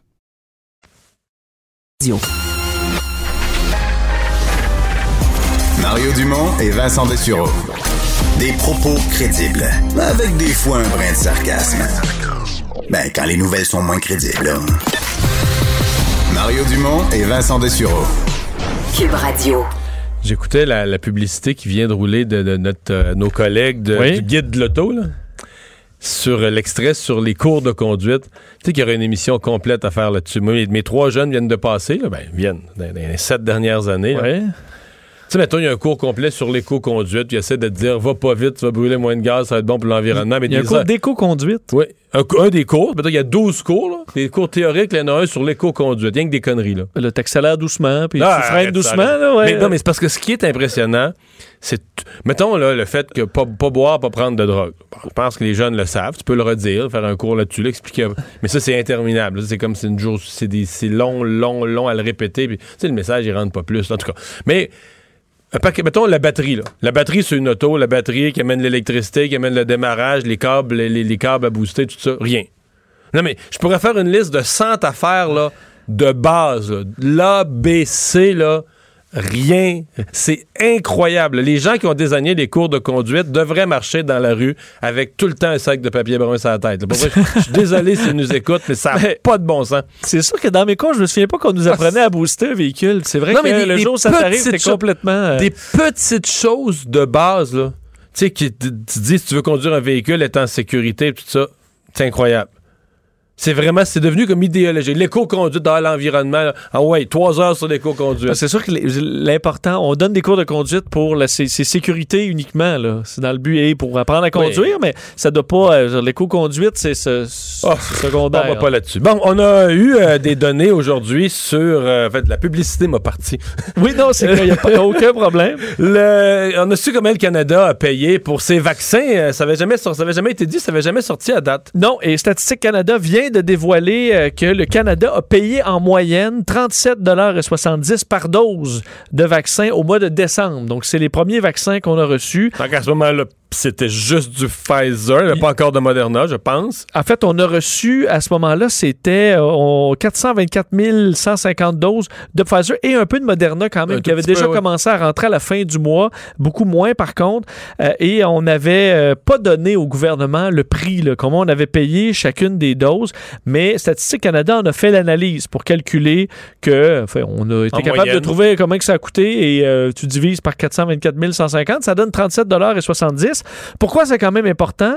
Euh, c'est qu'on peut se comparer et euh, non seulement on a nos doses en retard, que ces doses-là n'étaient pas en retard, hein, c'était dans les premières au monde, mais euh, l'Union européenne paie combien? 23 dollars pour chaque dose de Moderna et 18 pour chaque dose de Pfizer. Euh, on comprend qu'eux, ils sont arrivés un peu plus tard. Peut-être que nous, le prix a descendu. Mais ou à la fois, on est arrivé tard et il a fallu payer le gros prix pour être quelque part dans le fil. Euh, J'ai quand même hâte de voir tout ça. Mais selon les chiffres publiés par euh, une députée européenne belge le mois dernier, on dévoilait que le prix payé par l'Union européenne, 22,91 pour être précis pour Moderna et 18,47 pour chaque dose de Pfizer. Bon, mais il en faut. De toute façon, ça vaut ça. Ah, tout à fait. Tu nous parles de Moderna. Euh, ben Moderna, qui les dirigeants de Moderna qui se sont adressés directement à des médias du Canada. Oui, et qui veulent se faire rassurants, en fait, qui suivent un peu les propos du premier ministre Trudeau euh, aujourd'hui, qui disait euh, qu'on allait avoir les doses, là. Mais ça fonctionne, et ça, d'ailleurs, euh, la ministre de l'Approvisionnement, Anita Anand, disait hier, euh, les contrats obligent les fabricants à livrer leurs commandes pendant un trimestre, pas pendant une semaine, pendant un mois, pendant le trimestre. Donc, ça peut être tout au complet le dernier jour, puis ça, le contrat ne nous protège pas contre ça.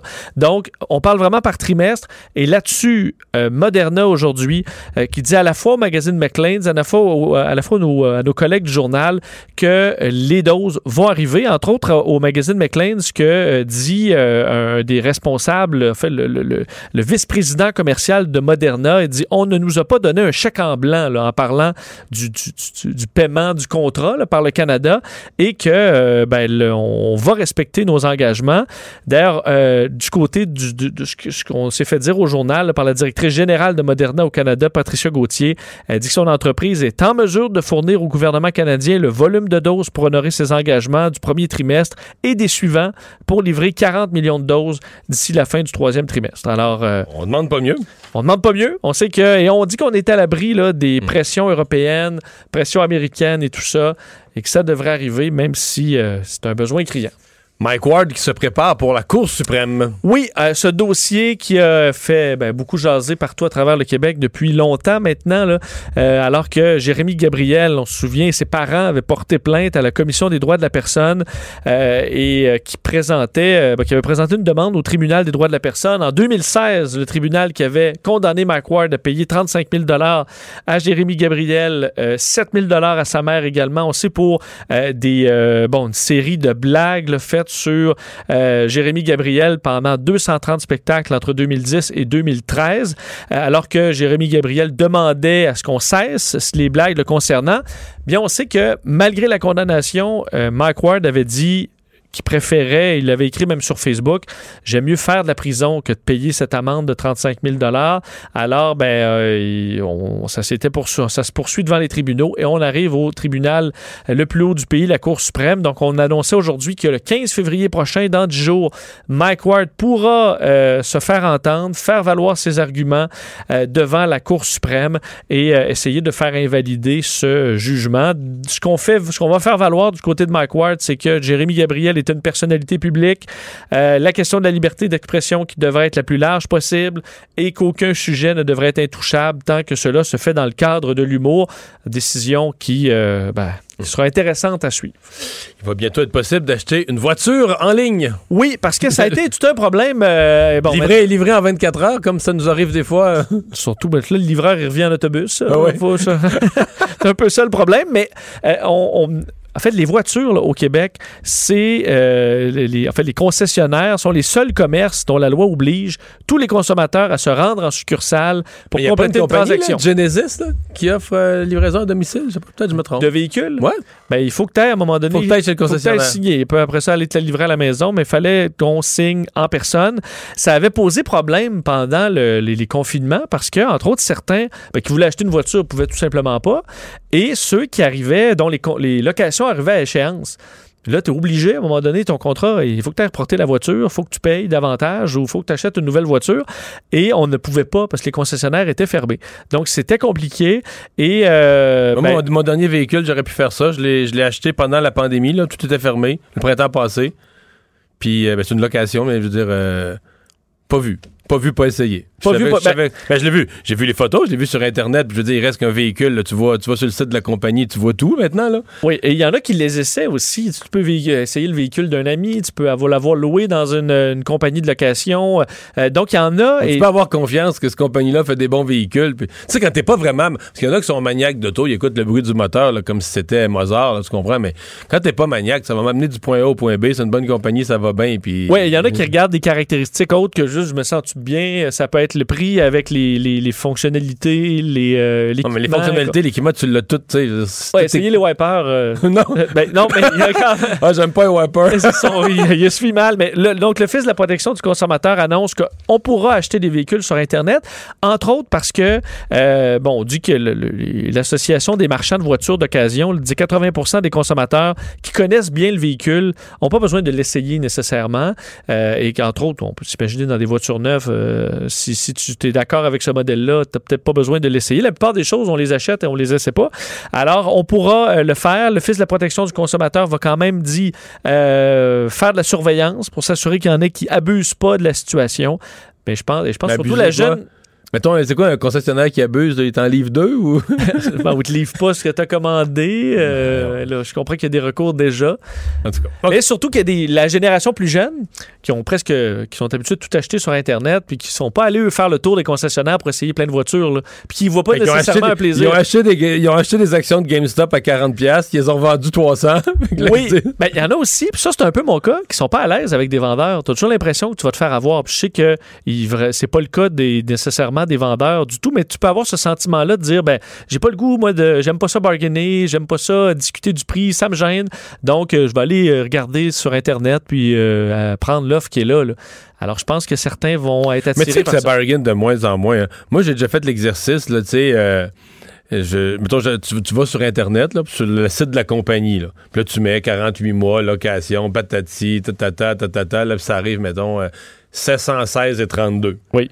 Puis là, tu vas au garage, tu demandes la même affaire, combien de mois, tu dis ton nombre de mois, tu- toutes les mêmes, toutes les mêmes caractéristiques. Puis là, le type, il fait semblant, puis il se frotte le front, puis tu comprends, il se tord, la, Le gérant. il se tord la face, puis il fait semblant, puis il arrive 716 et 32. Non, mais- Ouais, ouais, ouais, c'est issu euh, du front. c'est ça. Oui, mais surtout que c'est de la flexibilité, je pense. C'est plus après pour te vendre la protection anti, euh, Ben ouais, ça. anti-granule. Pour que ton 716 devienne 819 là, une fois que tu as acheté toutes les cochonneries. ouais, c'est ça. Donc ouais, ça, je pense que c'est, euh, ça peut être pratique.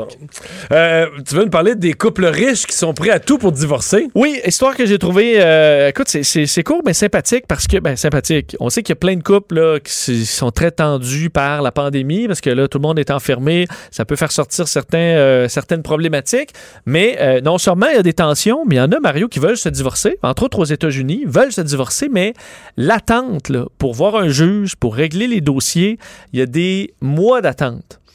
Euh, mais quand tu- Empiré par la pandémie. là. empiré par la pandémie, évidemment, en fait par plus de divorces et évidemment la pandémie qui rend tout compliqué, de sorte qu'il y a d'énormes délais. Ce que font certains couples riches qui veulent, eux autres, là, on, divorce maintenant, là. Euh, on paie euh, on- euh, des juges privés. Et il y a un marché présentement de juges qui peuvent régler les dossiers au privé pour soit, on dit de l'heure, 800 pièces de l'heure ou 20 000 dollars par jour. OK. Alors, tu paies ton juge 20 000 lui, il te fait tout ça, adjugé, divorce accepté, puis tout le monde peut s'en retourner à la maison. Je l'avais pas vu venir, celle-là. Un juge euh, on the side, là. Juge on the- que tu peux te- un juge privé, évidemment, les deux parties se retrouvent à s'entendre sur Oui, le oui, juge et doivent respecter son, son jugement. Et on dit que c'est un service là, carrément gant blanc. Alors vraiment euh, tout de luxe et euh, on donc c'est- c'est- ça peut être très pratique pour certains alors que particulièrement le stress financier on dit qu'il est à blâmer pour euh, les euh, pour euh, les ben, les couples qui se brisent et euh, dans le milieu de la, des, des gens très riches, même si des fois tu, tu manques, t'as pas de problème avec la fin de mois, les tensions par rapport à l'argent sont, peuvent être décuplées même en confinement. Merci. Le remède à la désinformation. Mario Dumont et Vincent Dessureau. Cube Radio. Avec nous, notre prochain invité, le ministre québécois responsable des affaires autochtones, Yann Lafrenière. Bonjour, Monsieur Lafrenière. Oui, bonjour à vous, M. Dumont. Euh, Je voulais vous parler parce que j'ai vu une nouvelle passer cette semaine dans la presse qui a attiré mon attention, m'a étonné un peu. On avait déjà dit que les, les communautés éloignées, là, euh, que ce soit dans, dans le Grand Nord québécois ou canadien ou dans la basse Côte-Nord, euh, seraient vaccinées en, en priorité. Donc, ça inclut plusieurs communautés autochtones. J'ai quand même été étonné, par exemple, que la communauté de Kanawake, qui est à 10 minutes de l'hôpital Anna-Laberge, puis à 20 minutes des hôpitaux montréalais, euh, soit vaccinée en priorité. Euh, Est-ce que vous me confirmez que c'est le cas? Ben moi, ce que je confirme, c'est qu'il y a des vaccins qui ont été envoyés sur place, c'est vrai, comme dans l'ensemble des communautés euh, au Québec. J'ai pas été capable d'avoir le nombre. En passant, je vais vous expliquer comment ça fonctionne. le nombre de vaccins qui sont envoyés par endroit, c'est vraiment décidé par la direction de la santé publique régionale. Fait que dans le fond, ce que je vous dis, là, c'est qu'il n'y a aucune intervention politique là-dedans. Moi, je l'apprends par les chefs, puis dans ce cas-là, je l'ai appris par la presse pour le nombre. Nous, on n'a vraiment pas cette information-là. Cependant, ce qu'on sait, c'est vrai. C'est vrai qu'ils ont été priorisés. Ils ont été mis en priorité 4 au niveau national. Et pourquoi? Parce que la question se pose. Hein, puis Mais la priorité 4, excusez-moi, mais la, la priorité 4, que j'avais compris et même que, que moi j'ai contribué à expliquer à la population, je comprenais qu'on parlait de communautés autochtones parce qu'elles étaient isolées, donc loin des loin des services de. Exemple, euh, les, les, les, les, cris là, de la baie James, euh, ils ont des dispensaires de santé, des CLSC, des petits hôpitaux. Mais on comprend qu'en termes de soins intensifs, s'il y avait une éclosion majeure, on serait vite dans le trouble, puis euh, des gens en danger, puis des transports héliportés ou par avion, on serait vite dans le trouble. Donc ça, je le comprends bien. Ça me paraît moins frappant à Kanawake. Puis vous avez raison pour l'éloignement. Puis c'est ce, qui est- vraiment écrit. Hein. Le terme euh, communauté autochtone, il figure pas. Puis même nous, quand ça a été euh, envoyé comme liste de priorisation, on s'est posé la question. Parce qu'au niveau canadien, c'est ce qui a été fait. hein. Ils les ont priorisés. Et pourquoi? Ben, il y a plusieurs raisons. La première, vous avez parlé d'éloignement. Bon, il y en a certains, on pourrait dire que c'est un petit peu moins loin. Donnons l'exemple de Manawan. Quatre heures de route d'ici, mais on comprend très bien que les infrastructures ne sont pas présentes. Ça, c'est un. Deuxièmement, dans les facteurs de prévalence pour les communautés autochtones, ben, il y a plusieurs enjeux plusieurs maladies qui, qui prédisposent. Je vous donnerai l'exemple du diabète. Je donnerai l'exemple aussi que dans plusieurs communautés, on n'a pas ce qu'on appelle des HLM ou des CHSLD. Les personnes âgées vont vivre dans la même maison que les enfants, donc une promiscuité. Euh, je donne l'exemple de Wimotashi ou d'autres endroits où il y a plusieurs personnes. Et il y a aussi l'autre point qui a été analysé par la santé publique, c'est-à-dire les éclosions récentes. Je vais vous faire un autre parallèle quand on parle de communautés, pourquoi ils seraient, seraient plus sensibles. L'itinérance à Montréal, on en a parlé beaucoup. Moi, depuis trois semaines, je suis vraiment sur ce dossier-là. Et quand il y a les tests qui ont été faits pour les clientèles itinérantes, clientèle itinérante en général, on parlait d'une prévalence d'à peu près 50 de COVID. Du côté autochtone, on était à plus de 80 Fait que C'est un fait. Ce sont des communautés qui sont plus durement frappées par des facteurs de prévalence qui existent. C'est connu, c'est reconnu, mais c'est vraiment Mais- mais- santé publique. Je comprends, mais vous comprenez qu'à partir du moment où euh, une communauté est très proche des, des- des- des milieux urbains, d'une banlieue montréalaise et des hôpitaux euh, tout autour, ça, ça peut donner à la population quasiment une impression qu'il y, a- qu'il y a une priorité sur une base... euh, sur une base de nationalité ou quasiment sur une base ethnique, c'est pas un peu euh, c'est pas un peu délicat. À la limite, si vous me dites c'est parce qu'ils ont des familles intergénérationnelles, ben là, que, toutes les personnes au Québec qui vivent en maison intergénérationnelle soient visées. Mais là, on a vraiment l'impression que, je veux dire, euh, les Mohawks euh, sont dans les mêmes conditions. Je veux dire, deux, des, des, des, des, jeunes de 30 ans de, Kana, Kanawake dans un, dans un bungalow vont être vaccinés avant des gens de la ville voisine à Sainte-Catherine qui en ont 85 dans leur bungalow. C'est étonnant, non? Les premiers chiffres, puis juste au niveau des chiffres, comme je vous dis, là, je, je vais être bien honnête avec vous. Moi, je vais, je vais selon ce qu'on me confirme du côté du conseil de bande. Mais c'est ça, c'est une poignée de vaccins qui a été reçue. OK, donc c'est pas toute la qui communauté qui est vaccinée, là? Ben non, ben non, pas, en tout, du tout, du tout, du tout. Mais les autres ont reçu le plan. Puis quand ils sortent en disant on a un plan pour avoir la vaccination, le plus de 6 000 vaccins à terme, on l'espère tous. On l'espère tous d'ici le 31 mars, c'est ce qui est prévu. Je vais vous donner un autre exemple parce que moi, je suis content de votre demande d'entrevue parce que ça fait au moins deux semaines et demie que je gère ça. Puis ça amène beaucoup, beaucoup de difficultés dans le vivre ensemble parce que les gens réagissent des communautés. Parce que c'est normal, là, on est en pénurie. Les gens regardent ce que l'autre a, ce que nous, on n'a pas. Puis c'est normal de se poser la question. Je vais vous donner un autre exemple. Kitigan Zibi. À côté, il y a Maniwaki. euh, à, à quelques pas euh, d'un endroit à l'autre. Et là, on se disait, ben, pourquoi il y a des vaccins qui vont être envoyés à Kitigan-Zibi, alors qu'à Maniwaki, ben, de l'autre côté, à Maniwaki, on avait un HLM, on avait un CHSLD, on a des résidences. Les gens ont été vaccinés en priorité. Mais du côté de la communauté autochtone, on n'a pas ces résidences-là. Les gens vivent dans des, dans des maisons avec leur famille. Alors, ce qu'ils ont fait, la communauté, ils ont établi environ une trentaine de personnes âgées qui vivaient dans des résidences avec leur famille, qui, eux, ont été priorisés. Fait que c'est comme ça que ça a été fait. Et je vous le dis encore une fois, c'est vraiment la santé Et ça, comme, présenté comme ça, ça se tient, là. Si c'est pas toute la communauté qui est vaccinée, si c'est des gens, euh, des, des, des, ca- euh, un nombre isolé, ça s'explique davantage. Mais est-ce que, par exemple, est-ce que toute la communauté de Kanawake est considérée comme en groupe 4, là, au sens de la, de la, de la priorité des vaccins? une chose qui a été établie, le, le, le, le, le vœu ou la demande qui a été faite avec le fédéral, c'est que les membres des Premières Nations soient vaccinés pour le 31 mars. Puis c'est un objectif que le gouvernement canadien a envoyé. Mais là, vous savez comme moi, je regarde les nouvelles comme vous, voir les vaccins qui arrivent ici. Ben, on est dans une situation beaucoup plus complexe. hein. Alors même moi, là, la vaccination, quand elle a commencé, la campagne de vaccination, j'ai vécu l'inverse, où les gens des communautés m'appelaient en disant, nous autres, quand est-ce qu'on va être vaccinés? Quand est-ce que nos personnes âgées vont être vaccinées? Parce qu'au début, avec le vaccin qu'on avait, qui était beaucoup plus difficile à, à déplacer, qui était plus sensible, on ne pouvait pas les vacciner. Fait que ça a pris du temps. Là, il y a un plan, mais encore hier, je parlais d'une communauté et nous, ils ont reçu 30 vaccins, ils ont vacciné les gens qui travaillaient parce qu'il ne faut pas, faut pas oublier qu'il y a des dispensaires, il y a des gens qui travaillent dans le milieu de la santé, il y a des gens qui travaillent pour les- comme travailleurs sociaux. C'est normal qu'on priorise ces gens-là. Tout comme on a pris la décision à la santé publique de prioriser la clientèle itinérante de Montréal, de même que ceux qui travaillent auprès d'eux. Pourquoi? Parce qu'il y avait un gros, gros danger qui en contamine d'autres. Mais c'est vraiment une décision qui est prise, comme quand on va à l'hôpital, vous et moi, la priorisation entre vous et moi, ça ne sera pas mon nom de famille, ça va être la maladie, la prévalence. C'est comme ça qu'ils décident d'en- de, passer une personne avant l'autre. Puis moi, ça me rassure, sauf que comme ministre responsable des Affaires autochtones, honnêtement, là, je vais parler à 55 communautés pour voir comment ça se passe, parce que moi, j'ai pas les chiffres. Avec les, les Inuits de la Côte-Nord, euh, ça a dû améliorer les relations, l'annonce hier du projet éolien d'Apouillat, parce que ça avait été ça quand même entre le, au début du mandat du gouvernement de la CAQ, ça avait été une zone de tension avec les Inuits de la Côte-Nord. Été une très belle annonce, puis heureux de dire promesse, euh, promesse qui a été dite, promesse qui a été tenue. Puis le premier projet euh, au niveau électrique qui a été annoncé, c'est Appuit, et ça a été une super belle annonce. Puis, vous savez, c'est beaucoup d'emplois. hein. C'est plus de 300 jobs pendant la, phase de développement, une dizaine après ça pendant les opérations. Et ça se fait, euh, communauté autochtone, allochtone, ensemble. Ça, c'est vraiment, vraiment positif.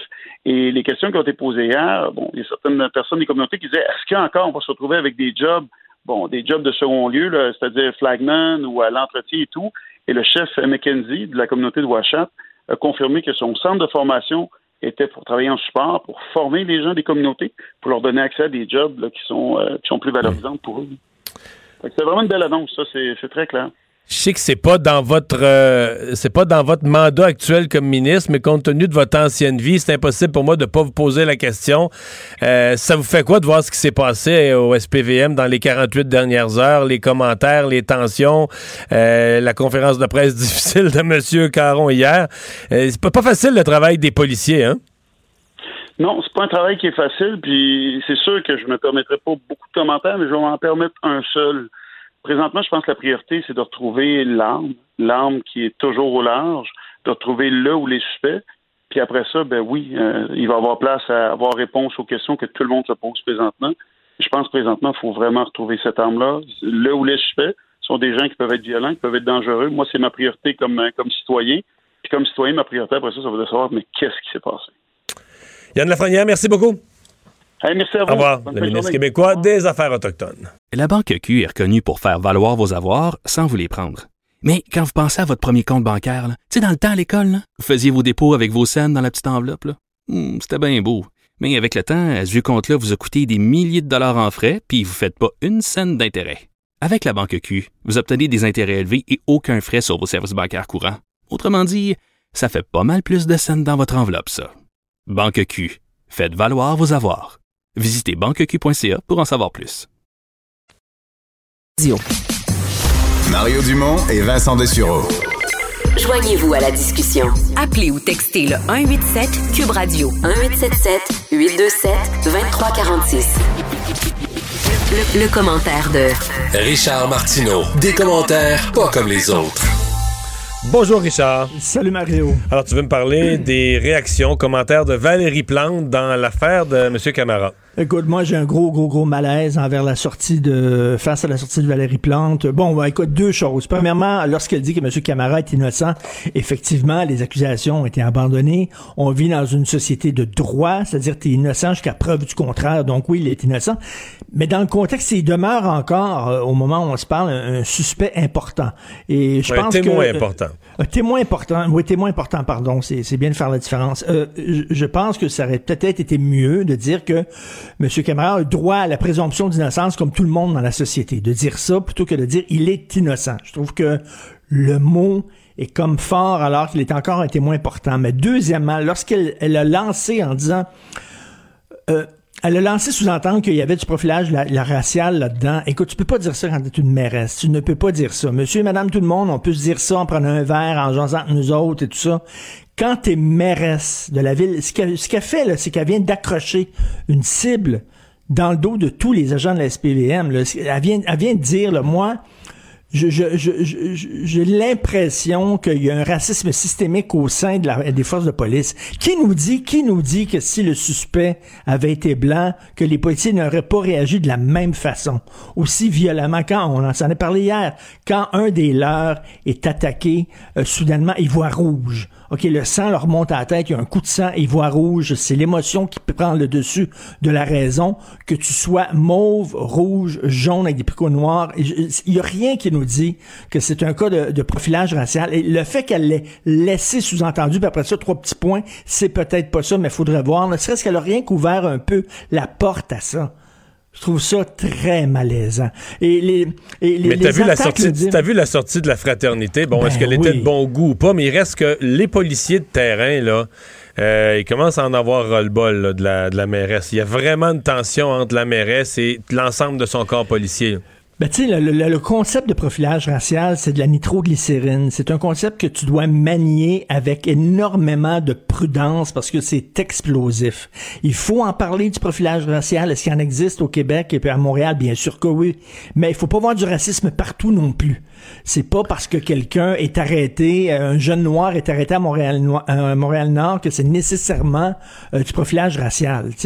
donc, il, faut y aller prudemment, d'autant plus quand t'es, quand mairesse. Et moi, ça me rappelle euh, Richard Nixon pendant le procès de Charles Manson, euh, qui était en procès pour le meurtre de Sharon Tate et de sept autres personnes. Le procès n'était pas terminé. Richard Nixon avait dit euh, euh, des, Charles Manson était coupable. Il avait dit dans une conférence de presse.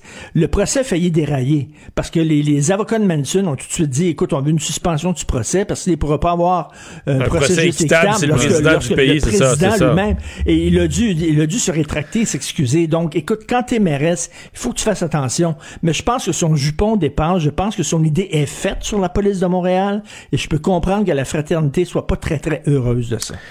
Le dossier pas mal de début, euh, début d'année euh, qui ébranle beaucoup de Canadiens, c'est évidemment les vaccins et euh, la question pourquoi au Canada on n'en fabrique pas. Il faut croire que les géants pharmaceutiques euh, ben, pas voulu, pas voulu en produire au Canada. Ben, ils veulent rien savoir. Ils disent que nos capacités manufacturières sont pas suffisantes. Ils veulent rien savoir de ça.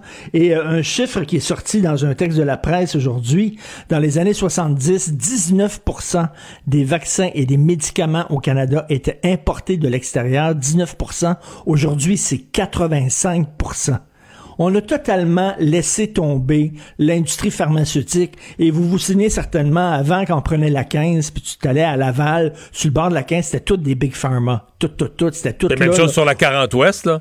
Oui, La, exactement. 40 la 40 Ouest, là, t'en avais plusieurs aussi. Il en reste un petit peu, mais c'est pas comparable. là. Ben non, c'est pas comparable. On dirait qu'on a délaissé ça. On leur avait donné plein d'incitatifs pour venir ici. Tout ça. Après ça, on a comme switché pour les jeux vidéo. Et là, évidemment, on est une plaque tournante de l'industrie des jeux vidéo, mais on a laissé tomber la pharmaceutique. Sauf que, tu sais, quand tu te mets euh, dans une- un état de dépendance comme ça envers les pays étrangers pour pour ta nourriture ou alors pour tes médicaments et tes, tes, tes vaccins, c'est pas c'est pas génial. Et là, on le dit, je suis pas le premier à le dire, on le dit et redit avec raison. La pandémie a montré les, dangers d'une mondialisation à outrance. À un moment donné, il faut être self-sufficient, il faut se suffire à soi-même au point de vue de l'alimentation et au point de vue des médicaments et des vaccins. Et là, on s'en est remis à l'étranger. C'était la mondialisation à tout prix. Ça allait régler tous nos problèmes. Et là, je pense qu'on est allé trop loin là-dedans. Là, il faut revenir et reconstruire cette industrie-là qu'on a totalement abandonnée. Est-ce que le Canada doit boycotter les Jeux olympiques de Pékin, les Jeux d'été de 2022, à cause de notre, euh, notre relation avec la Chine? Ben écoute, tu sais que euh, au début, là, parlant de vaccins, là, au début, on avait signé un contrat avec euh, une entreprise chinoise et tout allait bien. On, on allait recevoir des millions de vaccins de cette entreprise-là. Et soudainement, ils nous ont, excusez-moi l'expression, mais vous la connaissez en bon québécois, ils nous ont chié des mains, comme on dit. Et on dit, on veut plus rien savoir parce que c'est un, un ennemi politique. Là. On est à couteau tiré avec la Chine. Et là, bon, il y a les deux Michael qui ont été arrêtés de façon totalement arbitraire euh, par la Chine. Il y a un million et plus euh, de Ouïghours, euh, minorités musulmanes en Chine, qui sont enfermés, emprisonnés dans des camps de concentration. Et tu as les gens de Hong Kong qui se font taper à coups de matraque. Question quiz. Est-ce qu'on devrait boycotter les Jeux olympiques de Pékin? Comme on a boycotté les Jeux olympiques de 80 à Moscou lorsque la Russie venait d'envahir l'Afghanistan? Il y a eu comme un mouvement. Et là, encore un manque de leadership parce que ça devrait être une décision politique de la part de Justin Trudeau. Il s'en est lavé les mains. Il donne ça au Comité olympique canadien. Ben, c'est une forme de décision. Là. C'est- c'est- c'est- quand tu dis que tu remets ça au comité olympique, c'est que politiquement, tu donnes le feu vert. C'est je comprends que c'est une décision sans prendre de décision, mais euh, c'en est une. Toi, toi, pour toi, ça, ça veut dire Ben, entre, moi- les, entre les lignes, c'est que il, Il est d'accord. pas boycotter. Ben oui. Mais moi, personnellement, je vais t'avouer là, que je suis très Ben sévère moi, je- envers la Chine, mais je ferai pas payer ça aux athlètes. En fait, moi, si tu veux que la Chine ne, re- ne reçoive pas les Jeux, faut que tu mettes la bataille temps. Il fallait mener la bataille Hmm. à l'époque où euh, on a déterminé que les Jeux s'en allaient là. La Russie, c'est sûr que c'est particulier. Ils venaient d'enva- ils venaient d'envahir l'Afghanistan, mais la Chine puis le respect des droits humains, bon, nous, nous le Canada, on a nos deux gens, nos deux euh, Canadiens qui sont enfermés là, mais c'est pas d'hier. Il n'y a rien qui a changé radicalement en Chine dans la Mais- dernière mais là- année. là, là. tu sais que la question, cette question d'éthique-là, qui est une question d'éthique de morale, va se poser de plus en plus, parce que je parlais à Jean-Luc Brassard, l'ancien, euh, Jean-Luc Brassard, l'ancien athlète euh, olympique, et il me disait, écoute Richard, ça coûte tellement cher maintenant organiser les Jeux olympiques que les seuls pays qui vont vouloir le faire, ce sont. Ce sont des dictatures, premièrement, parce qu'ils sont prêts à mettre énormément d'argent pour redorer leur blason, pour reprendre leur place au sein de la communauté internationale, etc., pour des questions de relations publiques. Eux autres vont être prêts à le faire. Donc, de plus en plus, on va avoir des Jeux olympiques en Arabie saoudite, en Chine, tu sais, dans des pays comme ça, et la question va revenir à tout coup. Moi, je te, pré- Et, je te euh, prédis les Jeux olympiques d'hiver à Dubaï, dans un... Un C'est aréna, Complètement euh, une, d'une cloche où il y aura des montagnes Écoute, de ski. Tout sera je- dans une cloche hivernale. Je parlais de ça en riant. je parlais exactement de ça à Jean-Luc Brossard, mais il me dit, il me dit, tu ris, Richard, mais les prochains Jeux olympiques d'hiver, je me souviens plus où c'est, mais il dit la montagne qui va, où il va avoir les compétitions de ski, il y a 2 cm de neige par année sur cette montagne-là. Ouais. C'est tout. Mais est-ce qu'on aurait pu euh, utiliser quand même ça pour essayer de faire libérer les Michael? Est-ce qu'il y a eu des discussions à dire, ben nous, le Canada, on ira, on va peut-être boycotter vos jeux si vous nous libérez, libérez pas nos deux Canadiens? Est-ce qu'on n'aurait pas à faire un statement? Prendre ce risque-là. Ils s'en foutent. Si on y va Ben pas, oui. ils s'en foutent. Nous autres, on est comme la Monaco. On est comme la principauté de Monaco pour eux Ben, autres. on est un pays quand même, euh, au on- niveau est de l'olympisme, on est quand même, On est, euh, on est le Drummondville du monde là, pour eux autres. là. Ils s'en foutent. là. C'est ce qu'il ce faudrait, ce qu'il faudrait, là, ça soit vraiment là, une, une alliance, une alliance des différents pays. Mais tu sais, nous autres, le Victoriaville veut pas aller aux Jeux Olympiques. Là. Ils en ont rien à cirer. hey, bonne fin de semaine, Richard. bon week-end, salut. La Banque Q est reconnue pour faire valoir vos avoirs sans vous les prendre. Mais quand vous pensez à votre premier compte bancaire, tu dans le temps à l'école, vous faisiez vos dépôts avec vos scènes dans la petite enveloppe. Hmm, C'était bien beau. Mais avec le temps, ce vieux compte-là vous a coûté des milliers de dollars en frais, puis vous ne faites pas une scène d'intérêt. Avec la Banque Q, vous obtenez des intérêts élevés et aucun frais sur vos services bancaires courants. Autrement dit, ça fait pas mal plus de scènes dans votre enveloppe, ça. Banque Q, faites valoir vos avoirs. Visitez banqueq.ca pour en savoir plus. Le remède à la désinformation. Mario Dumont et Vincent Dessureau. Cube Radio. Le, le commentaire de Emmanuel Latraverse. Des analyses politiques pas comme les autres. Bonjour Emmanuel. Bonjour. C'est le Super Bowl en fin de semaine. puis Moi, je suis le spécialiste de perdre mes gageures au Super Bowl. C'est une introduction pour te dire que si j'avais pris une gageure sur le jugement sur les Juifs assidiques, euh, je l'aurais aussi perdu, là, le jugement sur le nombre de personnes dans un lieu de culte. J'ai été étonné. Oui, mais c'est parce que il faut comprendre que les- la communauté juive assidique n'a pas gagné sur toute la ligne. Hein? Elle a gagné sur l'interprétation administrative du Je mot. comprends lieu de bien ça. culte. Alors, c'est ça, mais c'est c'est ce qui est intéressant parce que la juge dit finalement que administrativement, dans le droit administratif au Québec, un lieu de culte, c'est toute salle d'un édifice de culte. Alors, morale de l'histoire, les Juifs assidiques ont maintenant le droit d'aller prier à la synagogue à 10 personnes par salle, à condition que chaque salle ait parce que le décret était mal écrit. C'est tout simplement ça, là. Ben, c'est aussi simple que ça, parce que sur le fond de la question, parce que l'argument aussi du Conseil des Juifs assidiques, c'est de dire que pour eux, prier, c'est presque un service essentiel, que c'est au cœur de leur. Ben, pas que presque, pas, pas à leur presque. Il disait, il disait que c'était un service essentiel, aussi important. Il nommait une série de choses, et donc plus important que les mesures sanitaires. Oui, et la- donc la communauté juive assidique plaidait la liberté de religion. Et sur ce point-là, la juge a rejeté la, la demande sur la question de la, de la liberté de religion en disant que en ce moment, l'intérêt public était plus important que le droit à la liberté de religion. Fait que c'est quand même intéressant qu'on en vient à cette à cet affrontement quand même entre la société, la communauté juive assidique, les forces de l'ordre, etc. parce qu'un décret était mal écrit. Parce que d'abord, ils ont perdu sur le point, on pourrait dire, de principe qui plaidait sur le droit, euh, l'importance du droit de pratique religieuse, mais ils ont gagné. Euh, remarque que la santé publique, là, euh, on te dit le décret est mal écrit. Il était suffisamment mal écrit qu'eux-mêmes étaient mêlés. Pendant 48 heures, on a eu des versions contradictoires sur l'interprétation que les gens de la santé publique faisaient de leur propre rédaction de règlement. Eux-mêmes ne savaient plus comment s'interpréter, puis la police savait plus comment l'interpréter non plus. En tout cas, l'interprétait pas de la même façon que la santé publique au départ. Oui, non, c'est ça. Fait que peut-être que, tu sais, pour tout le temps qu'on passe, là, en conférence de presse, à expliquer les mesures sanitaires, là, peut-être que faire un petit effort sur la rédaction des décrets euh, apaiserait beaucoup la société en général. Parce que ce qui est important, par ailleurs, c'est que ça va avoir un impact sur toutes les communautés religieuses. C'est pas, c'est pas un, un- un jugement qui ne s'applique qu'à la communauté assidique. Maintenant, tu vas me dire, donc, dans une église où il y a juste une grande salle, ça change pas grand-chose. Ben non, à l'église, à l'église de Kakuna, à l'église, ouais, l'église de Kakuna où j'ai servi la messe il y a, il y a 40 ans, là. Je veux dire, là, maintenant, là, l'église de Kakuna, c'est 4-5 lieux de culte, là. Il y a une porte pour la sacristie, puis il y a une porte pour l'autre petite salle. Tu sais, c'est une drôle de concept, là. Oui, oui, non, c'est sûr. Ça va faire une différence dans les mosquées également, où euh, les femmes prient dans des lieux séparés et avec des entrées différentes des hommes.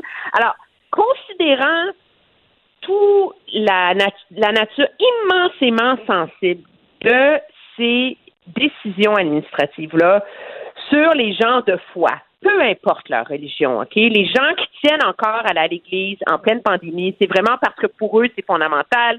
Le gouvernement est en contact avec les évêques, avec les imams, avec tout le monde. Tu dis, pourquoi ils ont pas repassé par deux fois, tu sais? C'est quand même assez surprenant. Là, le gouvernement dit qu'il prend euh, acte euh, de, la décision. Maintenant, la question, c'est est-ce qu'il va réécrire le décret ou bien est-ce qu'il va tolérer cette espèce de, de, compromis administratif sur 10 personnes par salle pourvu que chacun ait sa propre entrée sur, sur la rue? On va voir, tu sais.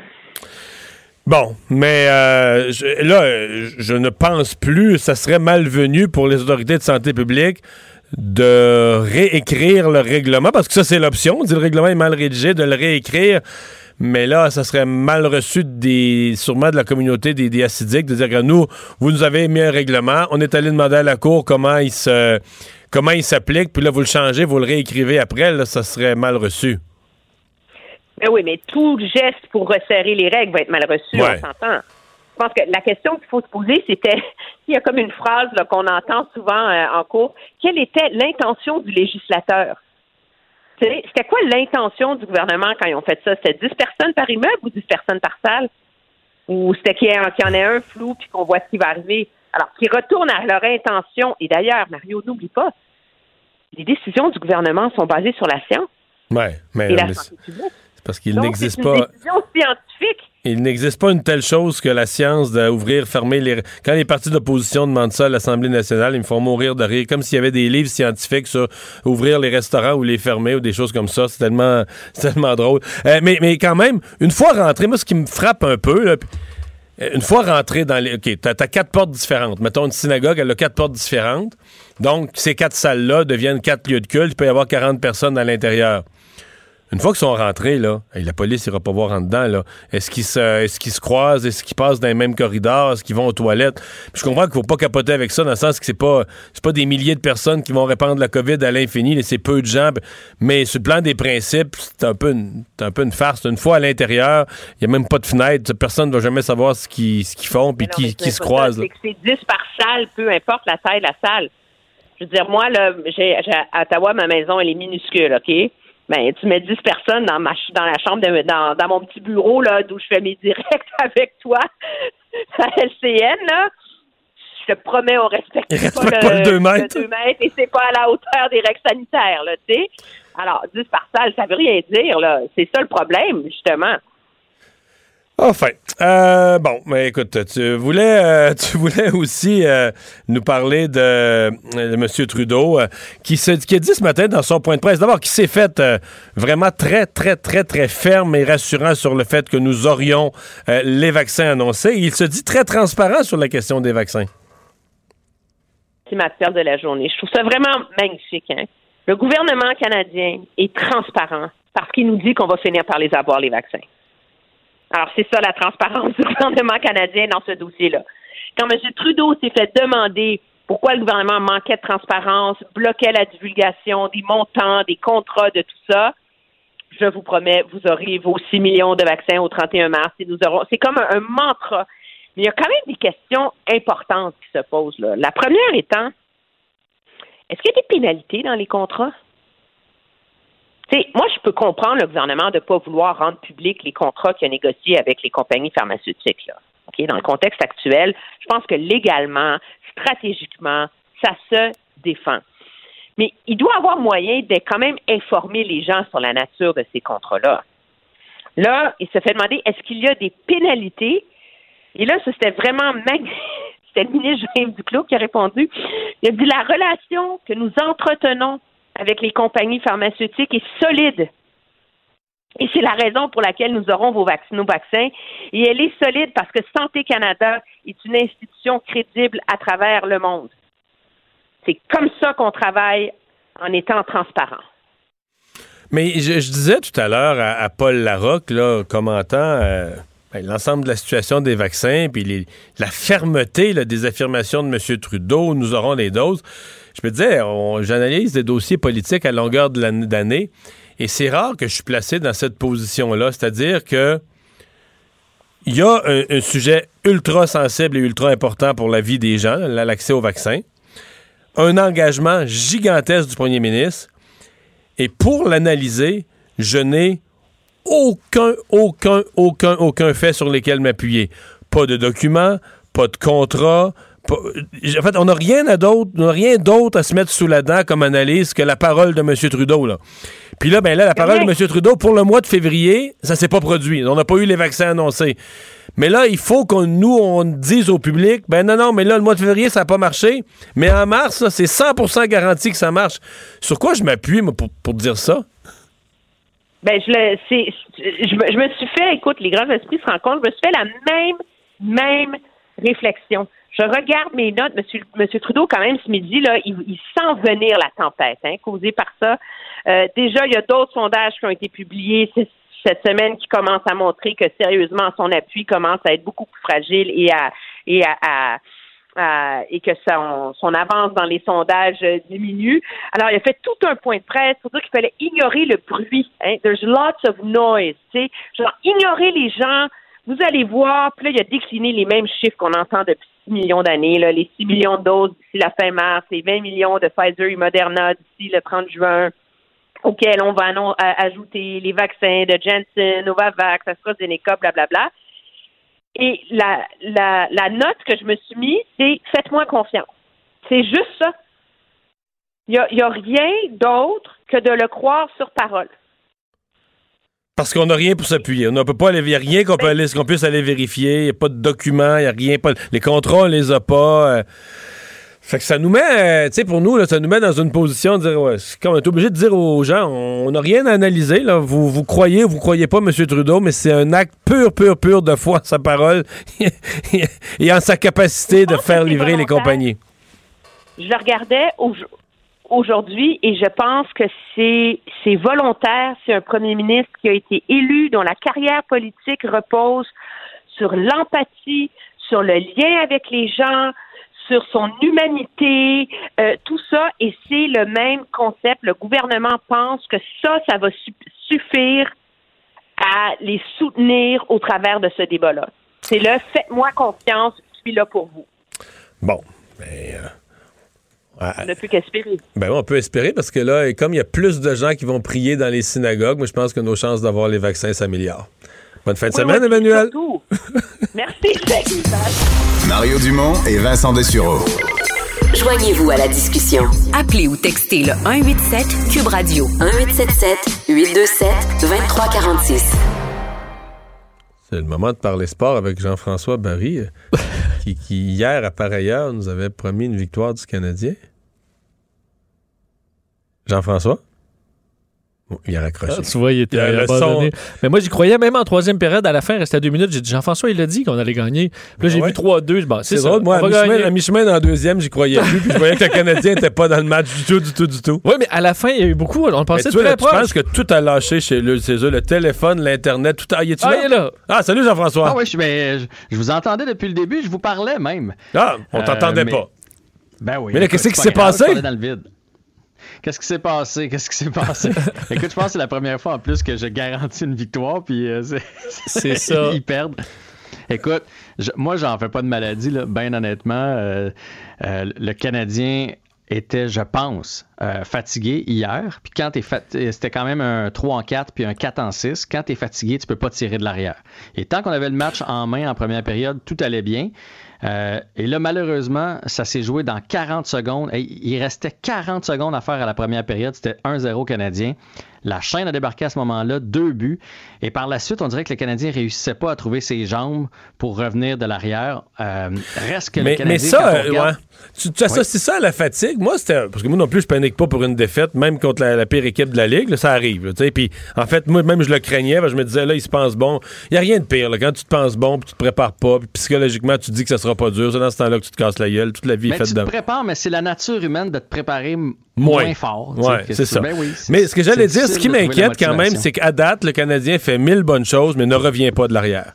Euh, quand il était contre. C'est-à-dire que quand ils ont. Quand le Canadien a du fun, qu'ils ont l'avance, ils comptent des buts.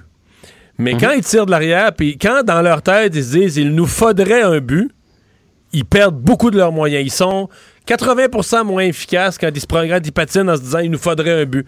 Euh, ils veulent aller plus vite. Ils, c'est pas, jouent pas avec la même aisance quand. Et ça, c'est un, c'est un petit peu inquiétant parce que sur une saison, puis si tu veux être une équipe gagnante qui va loin, tu pourras pas toujours marquer le premier but. Et moi, je les sens beaucoup, beaucoup. Et plus on avance, bon là, hier, en fin de troisième, on a quand même eu des étincelles, mais contre Calgary, quand on est arrivé en troisième période, ça prenait un but, là, plus rien. là. C'était flat, ils essayaient des longues passes, toutes sortes d'affaires qui marchaient pas. Tu sais, et ça, c'est un petit peu inquiétant. Je suis d'accord avec toi, puis j'ai hâte effectivement qu'on fasse une, une remontée. Puis je pense qu'il faut que tu passes par là dans une saison. Ça sert à ça, la saison, de voir toutes sortes de situations. Comme ça, quand tu vas arriver en série puis tu vas voir les mêmes situations, tu vas savoir que tu es capable. Reste qu'hier, les chances de marquer de qualité, c'est 18-5 en faveur du, en faveur du Canadien. Ah ouais. Euh, les lancers, c'est. Ouais, c'est oui, pas ce les- que j'ai les vu. Là, écoute, sénateurs- c'est- le Canadien ne touchait pas à rondelle des grands bouts. En deuxième période, il n'a pas touché à rondelle. En deuxième période, ça a été atroce. Mais en troisième période, je pense Ouais. que les sénateurs ont quatre lancés. Non, et en le troisième, c'est vrai. 18. Puis euh, en première période, là, euh, hey, moi, je n'ai C'était- juste. c'était balancé. Moi, c'était balancé. euh, on, on s'en allait. là, honnêtement, si, mettons que ça reste 1-0, on s'en va en se disant bon, ben, on a le match en main. Puis j'associe pas la défaite à la fatigue. J'associe à un, à un abus de confiance. Ce que je voulais dire, c'est que quand tu tires de l'arrière et que là, l'autre équipe se, se cramponne en défense, à 3-1, là, les sénateurs, eux autres, se sont dit on va essayer de la gagner euh, à 3-1 ou 3-2. Là. là, dans ce temps-là, tu as besoin de, beaucoup d'énergie. pour. C'est plus difficile d'aller marquer un but que de te défendre. Et là, on dirait qu'on manquait de jambes. Reste qu'on n'a pas offert une bonne performance, puis ça a tout tombé en même temps. Suzuki, Kotkaniemi, deux matchs horribles hier. Charrot a vraiment pas Mais été Sherrod, bon. ça- mais Carey Price- mais c'est pas juste hier. Là. Sherrod, c'est sur le bord. J'aime pas tellement Victor Mété, mais je suis sur le bord de le est vraiment, vraiment. non, mais vraiment, vraiment mauvais. Là. Terrible. là. Il, échappe toujours la rondelle. Euh, il prend des chances en défensive qu'il prenait pas avant pour aller faire des jeux avec des, qui marchent pas du tout, du tout. Donc, un, un- un défenseur qui appuie l'attaque, moi j'aime bien ça, là, mais là, pour aller faire des jeux mauvais, pour aller échapper à la rondelle, être pris à contre-pied, il est vraiment mauvais, là. Vraiment mauvais. Ouais, lui, lui, il a pas ça en lui. Euh, il- quand il garde sa game simple, c'est mieux. L'avantage numérique n'a pas produit pour une des rares fois. Tu sais, hier, on va chercher un but en avantage numérique, euh, numérique, ça relance le débat. On a quand même trois barres horizontales encore. Euh, une autre facette qu'il faut absolument améliorer, c'est euh, les, les- les- les mises en jeu. Euh, tu sais, ça, ça a coûté le, le troisième but qui a peut-être été fatal. Fait que, parce qu'à 2 à 1, je pense qu'on aurait eu plus de, de chances qu'à qu'à 3 à 1. Yeah, ça arrive, euh, tout a mal été en même temps, mais on se le disait au début de l'année, là, tu sais, les jeunes, ils vont connaître des mauvais matchs, puis il faut vivre avec. Alors là, on vit avec. L'important pour moi, c'est comment le Canadien va ressortir demain. Demain, Bon. je veux pas un 2-1. là. Demain, là, ça prend un 6-1 ou un 6-2. Puis l'autre chose que j'ai bien, bien hâte, là, j'ai hâte que le 31 arrête les rondelles. Parce que hier, quand tu vois que ton équipe, à date, on n'a pas eu besoin beaucoup de carry depuis le début. L'équipe marque 5-6 buts par match. Là, hier, ton équipe est flat en avant de toi. Là, il fallait que le gars avec les gros jambières fasse Bon, ben, moi, je fais 10 millions par année, je suis le gros salarié. Là, aujourd'hui, moi, vous padez for fun, les boys. Vous ne l'avez pas, là. Euh, mon oncle Carey en arrière va les arrêter. Puis il l'a pas fait, là. Il n'a pas fait de gros arrêts hier. Et d'ailleurs, c'est en après-midi. On est habitué au euh, hockey de soirée le samedi, mais c'est pas le cas demain. Ben, c'est la fin de semaine du Super Bowl. Il y a rarement des matchs euh, le soir. Donc, c'est à 13h demain le match contre le match revanche contre les sénateurs et cette fois à Ottawa. Et comme euh, Mario vient de me renoter ma mauvaise euh, prédiction, je vais lui demander la sienne pour le Super Bowl. Pour que ça ait l'air fou lundi, ben, il était fait 0 en 2. Tu fais bien, tu fais bien. Ouais. Ah, ben moi, ma, prédiction est faite, est enregistrée officiellement dans le pool 38-28 Kansas City. Mais à chaque fois que je la dis, je me pince en disant encore une fois, je gage contre Tom Brady. Puis dans ma vie, ça m'a valu plusieurs œils au beurre noir. là. Ouais, mais moi, moi, j'ai la même prédiction que toi. Pas 38-28, là, j'ai pas mis de score, mais j'ai mis par plus qu'une possession. Donc, ça veut dire plus que 8, Huit ou points. plus, ouais. Euh, je, ouais, je pense que les Chiefs, c'est c'est la meilleure équipe des deux. Je pense que demain, on- euh, En fait- dimanche, on va assister à une passation de pouvoir. Euh, Tom Brady n'a pas été très bon contre Green Bay. C'est sa défensive qui a gagné le match euh, contre Drew Brees. Il, il s'en allait perdre ce match-là jusqu'à l'échappée du, du receveur de passe qui, qui a fait virer tout ça. C'est le, le genre d'erreur que Kansas City ne fera pas. Puis je pense qu'ils vont partir avec la victoire. Bon. Mais il faut souhaiter un, ma- un match excitant. Est-ce que c'est ça quand même? euh, Ça devrait. Je pense Ouais. que oui. Mais en fait, si c'était pas de Tom Brady puis de ses miracles, puis qu'à chaque fois qu'il y a un match important, il nous sort quelque chose, je veux dire, euh, moi je dirais il n'y a pas de match. J'aurais peur que le Super Bowl soit pas intéressant parce que ça va être une, euh, une dégelée complète de, Kansas City. Mais je peux pas. Mais je prévois quand même par 10, le Kansas City par 10 malgré tout. À mon avis, c'est une puissance de football euh, terrible. Puis Mahomes fait les points qu'il veut. puis- Hey, mais c'est- quand même un scénario de rêve. Là. Je veux dire, c'est le meilleur corps arrière de tous les temps, le plus titré, qui se retrouve contre la vedette montante. On aurait voulu écrire ça dans un scénario de film qu'on n'aurait pas fait mieux. Dans un sens comme dans l'autre, Ouais. c'est soit le, le flambeau Non, puis- qui se passe, ou sinon, c'est Brady qui concrétise son règne.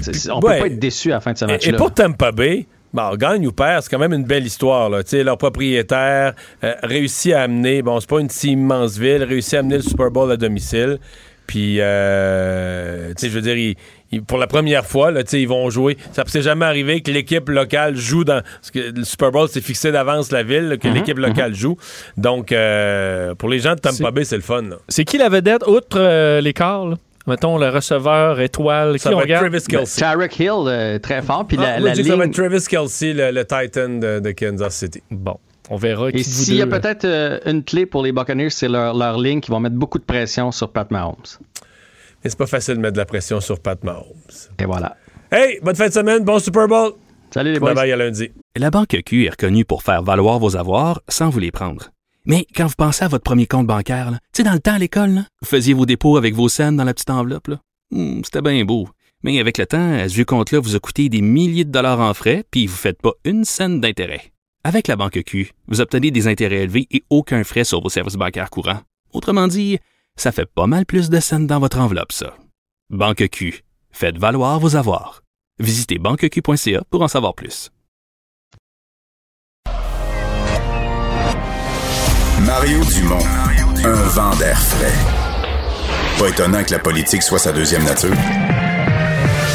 Vous écoutez Mario Dumont et Vincent Dessureau. Cube Radio. Cube Radio. En direct à LCN. Alors, en dernière heure, euh, on va joindre tout de suite Félix Séguin. Félix, vous venez d'apprendre que le directeur du SPVM, Sylvain Caron, va annoncer euh, dans euh, 15 minutes que Mamadi Camara est disculpé.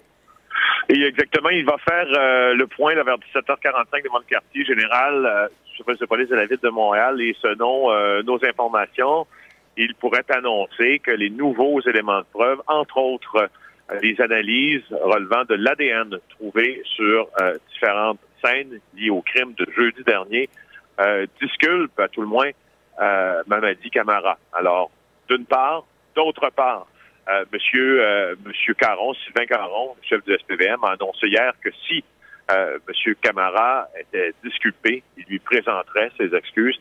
Alors, il y a fort à parier qu'il y aura une partie de l'annonce aussi qui sera euh, relative à cet effet. Alors, nous sommes en direction, nous serons là dans quelques minutes. Merci, Félix. On se retrouve euh, dans quelques minutes.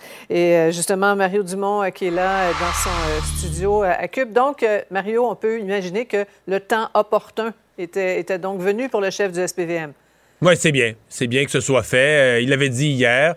Euh, ça nous rappelle quand même que je veux dire, euh, les, politiciens peuvent parler, les chefs de police, comme les juges. Dès qu'on est dans le domaine de la justice, des fois, on peut pas tout dire. Euh, Il y a un processus qui doit suivre son cours. Dans ce cas-ci, je pense qu'on attendait des analyses d'ADN, Dans des analyses, analyses, sanguines. Euh, on, doit, on, doit être blindé, on doit prendre On le a, temps on a qu'il faut. remarqué la voiture aujourd'hui aussi, Mario. Voilà. C'est peut-être en lien aussi avec des, des- des analyses qu'on a faites sur la voiture qu'on a retrouvée euh, du suspect. Mais si ça peut se faire aujourd'hui, tant mieux. Remarque que ça ne... Ouais. Ça, ça- ça ne, ça- ça ne soustraira pas la nécessité d'avoir quand même des vérifications indépendantes de tout ce qui s'est passé. Mhm. Il y a quand même eu un événement. Là, Monsieur Camara, c'est bien qu'on puisse clarifier ça, s'excuser, tout ça, avant la fin de semaine. Ouais. Mais il a quand même passé euh, presque une semaine derrière les barreaux inutilement. Ouais. Et, et Mario, l'aspect politique des choses, c'était déjà assez compliqué sur le terrain, l'enquête en cours, l'autre enquête demandée. Là, on ajoute la chicane entre la Ville de Montréal, la mairesse et son service de police. Ce qui m'inquiète surtout, mais c'est qu'au-delà du chef de police, ce sont les policiers eux-mêmes. Là, on a des sources qui nous disent ça, que là, les policiers de terrain, là, quand, c'est quand deux patrouilleurs euh, dans leur véhicule, un beau mardi après-midi, se promènent puis jasent, là, euh, ça parle pas toujours en bien de la mairesse. Et ça, Mme Plante devrait être sensible à ça. Je comprends qu'elle, elle a une partie de sa clientèle euh, qui aime pas la police, qui voudrait couper le financement de la police et veut plaire à cette clientèle-là. Par contre, elle, comme mairesse, là, quand, je sais pas, il y a des jeunes filles qui sont des, des- là, qui sont victimes de proxénètes, puis on lui demande qu'est-ce qu'elle va faire. Alors là, elle s'appuie sur son corps de police. Elle dit que ses policiers vont faire le travail. Il va falloir qu'elle trouve l'équilibre. On peut pas, on peut pas à la fois toujours blâmer les policiers, puis à la fois s'appuyer sur eux pour régler ces problèmes de, de sécurité publique. Voilà. Euh, on va se parler de, de la campagne de vaccination, euh, Mario. de Où sont les doses? Hein? M. Trudeau qui est confiant, on l'a entendu ce midi. Euh, il nous dit de ne pas trop accorder d'importance au bruit de fond, là, des, des- des oiseaux de malheur qui s'inquiètent. Ouais, mais ça, c'est- moi, c'est nous, euh, les gens qui commentent, euh, les oiseaux de malheur qui s'inquiètent parce qu'on s'inquiète. Sophie, j'ai- rarement été, euh, ça fait 12 ans là, que je commente les affaires publiques, j'ai rarement été dans cette situation où on me demande de commenter là, cette question des approvisionnements de vaccins. M. Trudeau là, nous garantit, nous donne sa parole, nous aurons les vaccins, les 6 millions avant le 31 mars, puis les, les 20 millions après. Mais pour commenter, j'ai rien, rien, rien. J'ai pas un document, on n'a pas accès au contrat. À date, au mois de février, les doses qu'on devait avoir, on les a pas eues. Fait que je n'ai aucun élément factuel sur lequel m'appuyer. Donc, Pas exactement, poignée. pas de poignée. Donc, ça devient strictement et uniquement un acte de foi. M. Trudeau nous le dit. Faut le cro- je le souhaite. J'espère qu'il a raison. J'espère qu'on les recevra.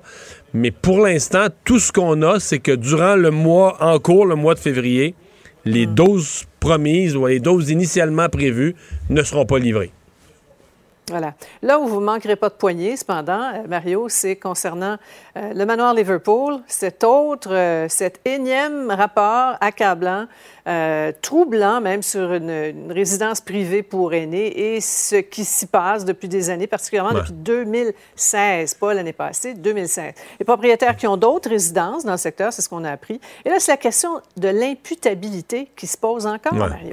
Oui, oui, mais c'est un peu le heron de l'Est du Québec. Moi, des affaires, des affaires qui me frappent, là, quand tu dis que les gens n'ont pas à manger, là, dans les années 2000 au Québec, les gens n'ont pas à manger, ils mangent pas à leur faim.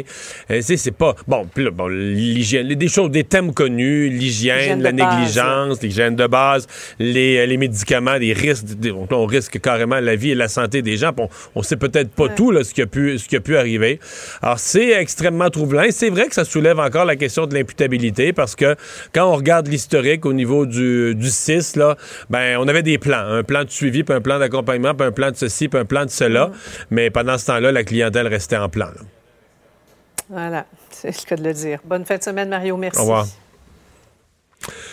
Vincent, on va surveiller le Super Bowl, qui sera la dernière, utilisi- la dernière utilisation euh, du stade des Bucks pour un match euh, en fin de semaine. Oui. Mais les stades de football ne seront pas déserts dans les jours à venir, les semaines à venir. Non, je sais que tu te désoles de la fin de la saison du, euh, du football, mais au moins sache qu'il y aura euh, une suite à, à tout ça parce que la NFL, en fait, le, le- grand patron de la NFL, Roger Goodell, qui a envoyé aujourd'hui une lettre à Joe Biden, certain président des États-Unis, pour lui offrir la possibilité d'utiliser les 32 stades euh, de la Il y NFL. en a déjà. Par exemple, le Gillette Stadium à Boston, j'ai vu les images, parce que quand il y a eu la tempête de neige, ils ont dû interrompre la vaccination sur place. il y en a sept présentement sur les 32 qui sont utilisés. Évidemment, euh, le Gillette Stadium, mais il y en a aussi d'autres. Les Cardinals, euh, les Ravens, dans plusieurs stades sont disponibles. Et on dit que beaucoup de ces stades-là ont servi pour du dépistage, euh, pour donc des tests de la COVID, entre autres, et qu'on est tout équipé pour pouvoir recevoir des masses importantes de gens pour de la vaccination massive. Alors, les 32 stades devraient être utilisés dans les prochains mois pour vacciner, au dire de Roger Goodell, le, plus de gens possible et de toutes les communautés possibles. Alors, euh, ben, ce sera une belle utilisation quand même de la NFL, de leurs installations pendant les euh, prochains mois. Ben, bonne, euh, bonne nouvelle, parce que là-bas aux États-Unis, ça, Ça vaccine. Eh boy, Tout à fait. On est rendu à euh, 1,3 million par jour. euh. Ça vaccine, mais ça nous, donne- ça nous en donne pas. là. Hier, M. Biden a confirmé de façon non équivoque que tant que tout la- toute la population des États-Unis ne sera pas vaccinée, il n'y a pas un vaccin qui va sortir, de, qui va sortir du pays. là. Pas un vaccin produit sur place. C'est notre ami, mais il n'est pas bonasse non plus. non. Là-dessus, on avait chialé contre Trump, mais de Joe Biden dans la même position. Merci Vincent. Merci euh, Sébastien à, à la mise en onde, Alex à la recherche pour cette semaine. Merci à vous d'avoir été là. Rendez-vous lundi 15h30. Bon week-end, Sophie Durocher. S'en vient au micro. Cube Radio.